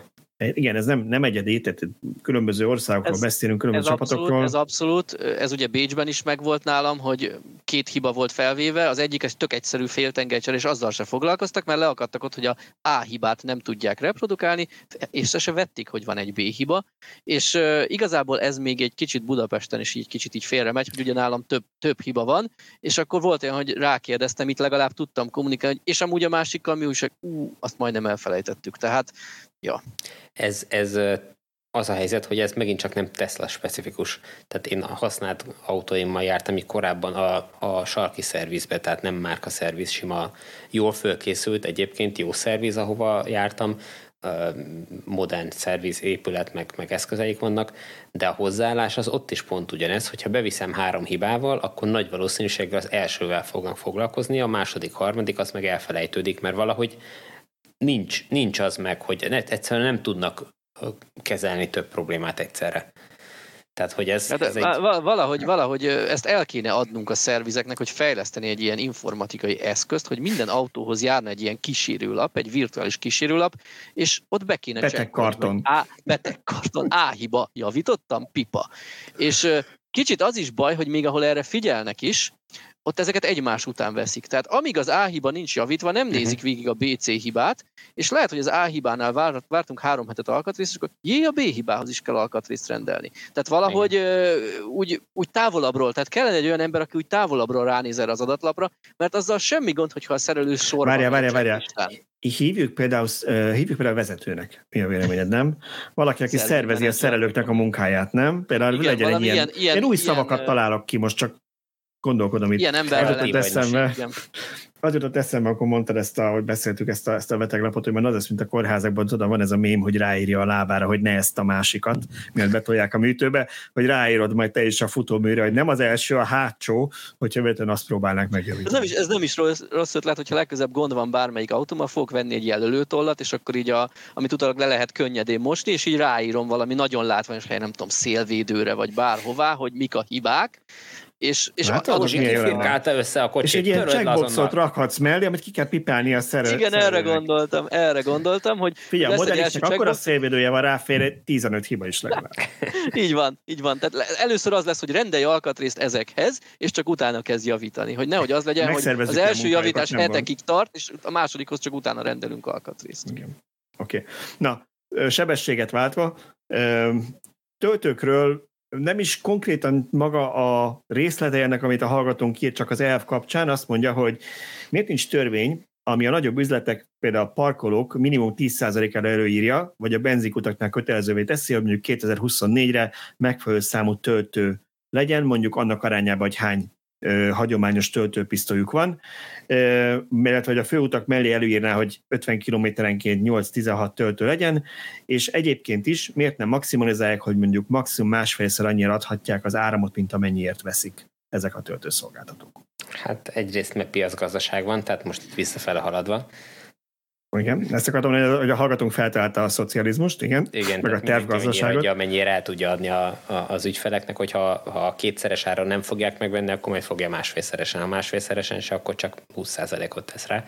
Egyébként hozzá kell tegyük, hogy most per pillanat nem az a helyzet, hogy betegre keresik magukat a szolgáltatók, örülnek, hogyha nullára ki tudnak jönni a jelenlegi elektromos áram árak mellett. Tehát ez, ez most ezen lépjünk túl. Egyébként van ilyen jogszabály, az o té ká kötelezettség, ami bizonyos parkolók üzemeltetőinek előírja, hogy, hogy bizonyos mennyiségű töltőt telepítsenek. Ezekkel egyetlen egy probléma van, hogy nincs se szankció hozzá, sem pedig olyan szerv nincs kijelölve, amely ezt betartatná, ezt a kötelezettséget. Tehát, hogyha valamelyik üzletnek nincs kedve ezt betartani, megcsinálni ezeket a töltőket, akkor nem tartja be. Per pillanat most az a helyzet, hogy azok a elsősorban német tulajdonú vagy hátterű napi fogyasztási cikkeket áruló üzletek, azok, amelyek betartják az előírást, amelyek, hogy mondjam, egy, fönn vannak a céltáblán és könnyen támadhatóak, hogyha ha valami jogszabályt nem tartanak be, ők ezeknek többé-kevésbé megfelelnek. Más üzletek, amelyek valamiféle védelmet élveznek, vagy a radar alatt elsiklanak, azok meg tojnak bele, tehát hogy nem foglalkoznak ezzel. Tibor nagyon ügyesen körülírta az Aldit és a Lidl-t. Én még embert nem hallottam ennyit szemben, én nem mondjak ki a nevüket, de rendben, oké. Okay. Én, én is azt akartam én ezzel kapcsolatban csak mondani, hogy, hogy igen, tehát alapvetően ezt a piacgazdaságnak kellene megoldani, azért itt mindig van egy ilyen csirketojás probléma új technológiáknál, ahol nem olyan nagy baj, hogyha van az államnak egy olyan szerepe, ami picit irányítgatja ezeket a folyamatokat, hogy ne legyen az, hogy azért nem vesznek villanyautót, mert nincs elég töltő, azért nincs elég töltő, mert nem vesznek elég villanyautót, tehát ezt be kell indítani. Én, én is a utolsó mondatot értem volna egy picit még rá, ez a miért nem írjuk elő, hogy másfélszeres áron adhatják, ezt nagyon nem szeretnénk. Tehát tényleg ezt oldja meg a piac, szabályozza, előbb-utóbb ki fog derülni, amire Tibor próbált utalni, hogy a töltőszolgáltatók most örülnek, hogy kijönnek nullásra, az nem azért van, mert bármennyit elkérhetnek az áramért, hanem mert van egy olyan fizetőképes kereset, ami fölé nem tudnak menni, és azért próbálják kiegyensúlyozni, mi az, amit még el tudnak kérni, és mi az, amit megvesznek, hol esik vissza drasztikusan a fogyasztás. És azért azt ne felejtsük el, és ez egy fontos tényező szerintem, az emberek szeretik úgy számolni, hogy itthon ennyibe kerül az áram, miért adják ennyire a töltőoszlopnál. Az egy dolog, hogy ők milyen szerződést kötnek, és mennyire veszik az áramot, de egy szolgáltatónak ennél még jóval több költsége van. Tehát valahogy, amikor egyszer emberi, belátható üzleti határidőn belül, mondjuk öt éven belül, vagy pár éven belül meg kéne térülni az eredeti beruházásnak, ami a töltőoszlop, ott esetleg a parkolóhely kialakítása, a kábelfektetés, az elektromos áram odavezetése, a transformátor csere. Akkor ugye az a rendelkezésre állás, amit neki fizetnie kell a, a töltőmennyiségért. Van neki egy irodája, ahol emberek dolgoznak, ahol van egy back office, ahol van há er, van tudom, i té, tehát rengeteg van olyan költségük van, aki, aki segít, hogy aki fölveszi neked huszonnégy órában a telefont, ha nem megy a töltő, ami egyébként hál' Istennek működik, én is azt tapasztaltam. Na de a lényeg az, hogy ez mind pénzbe kerül, és akkor még szerencsétlenek szeretnének valami profitot is realizálni az egészen, ne csak a szívük jóságából csinálják, úgyhogy azért ne úgy számoljuk ki, hogy ennyibe kerül az áram, miért nem adják ennyiért. De a fő probléma az, hogy nekik sokba kerül az áram is. Jelenleg mindenképpen igen. Jelenleg igen, igen, és uh, ugye arra visszatérve még arra a javaslatra, hogy ugye miért nincs... Uh, miért nincsenek kötelezve a, a benzinkutak, hogy bizonyos számú töltőt telepítsenek. Uh, ez egy nagyon jó felvetés.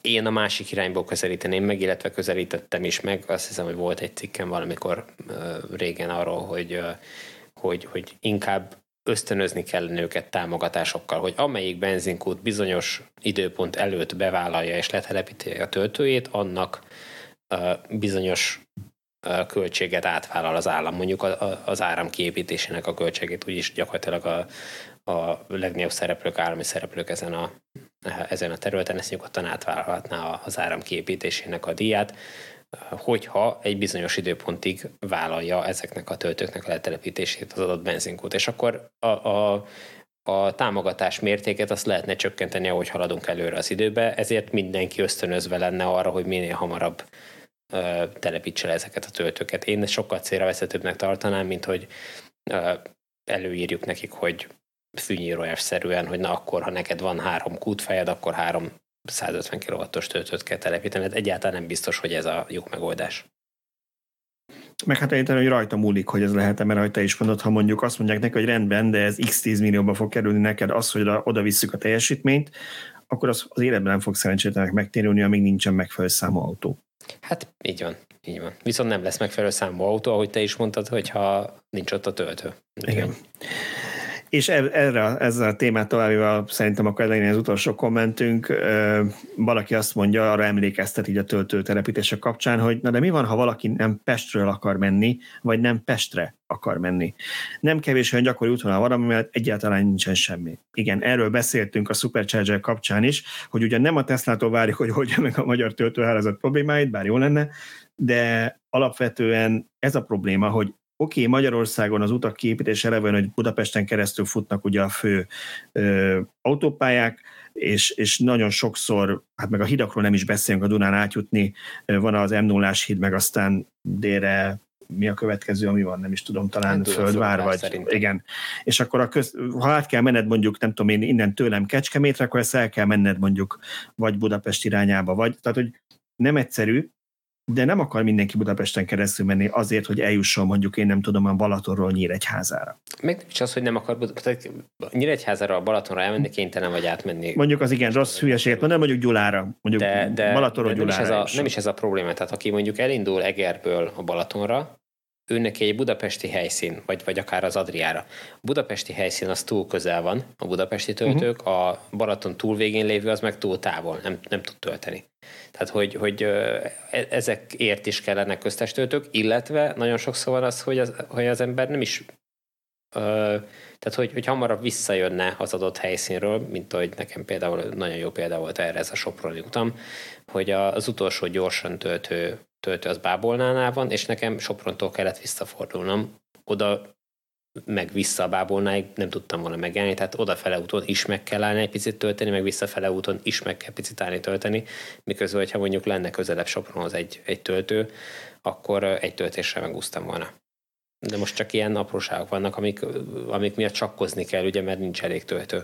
De ezt mind meg fogja oldani, hogyha ha minden uh, pihenőhelyre az autópálya mentén kerülnek vagy kerül megfelelő számon egy teljesítményű töltő. Én egy kicsit megfedném most itt a hallgatóinkat, a villanyautós közösséget, mindenkit. Ennél jobban fel... lezárni adást nem is lehet. Fedd meg a hallgatókat. Persze, az a maradék, maradék pár ezer ember, aki kitartott idáig, kapjanak ők is az arcúba. Hajrá! Nem, a, a Tesla, Tesla szavazást szeretném elővenni. Ugye rendszeresen olvassuk, halljuk, mindenki hőbörög, hogy nincs elég töltő, amíg nincsen minden faluban, minden bokorban töltő, én nem veszek villanyautót. Na most itt volt a Tesla szavazás első fordulója, segítsetek majd a számokkal, az élen járunk, tehát a nyertesek ilyen ötezer feletti, a magyar legjobb Siófok az valamilyen négyezer körüli szavazatot ért el, a többiek alul maradtak. Így az első ötbe egyedül Siófok jutott be magyarvárosként. Na most ennek a podcastnek van csak a YouTube-on ilyen tízezer közeli hallgatottsága, ahol a villanyautósoknak ennél van többszörös olvasottsága. Van a negyvenezer villanyautó. Van negyvenezer tisztán elektromos autó. Na most, ha ebből a hatalmas körből nem volt képes még ezer ember szavazni azon a négyezren felül, hogy a top ötben öt magyar Tesla helyszín legyen, akkor mégis mit akarunk, mire panaszkodunk.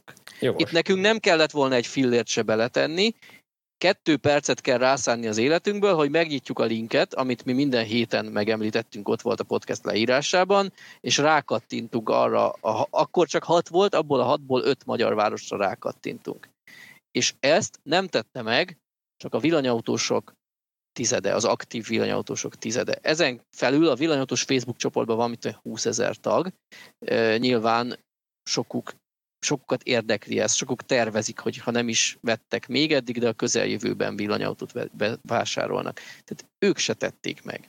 Na most akkor, ha mi, ha mi ennyire nem vagyunk hajlandók, hogy oda tegyünk egy pipát az interneten, és azért a Teslában szerintem lehet bízni, hogy ezek meg fognak valósulni. Ha az elmúlt szavazásnál és a mostani szavazásnál is az lenne a végeredmény, hogy Európában az első öt helyen mind magyar város van, az valószínűleg ráirányítaná a Tesla figyelmét Magyarországra, hogy itt fejleszteni kell, mert itt sok a lelkes ember.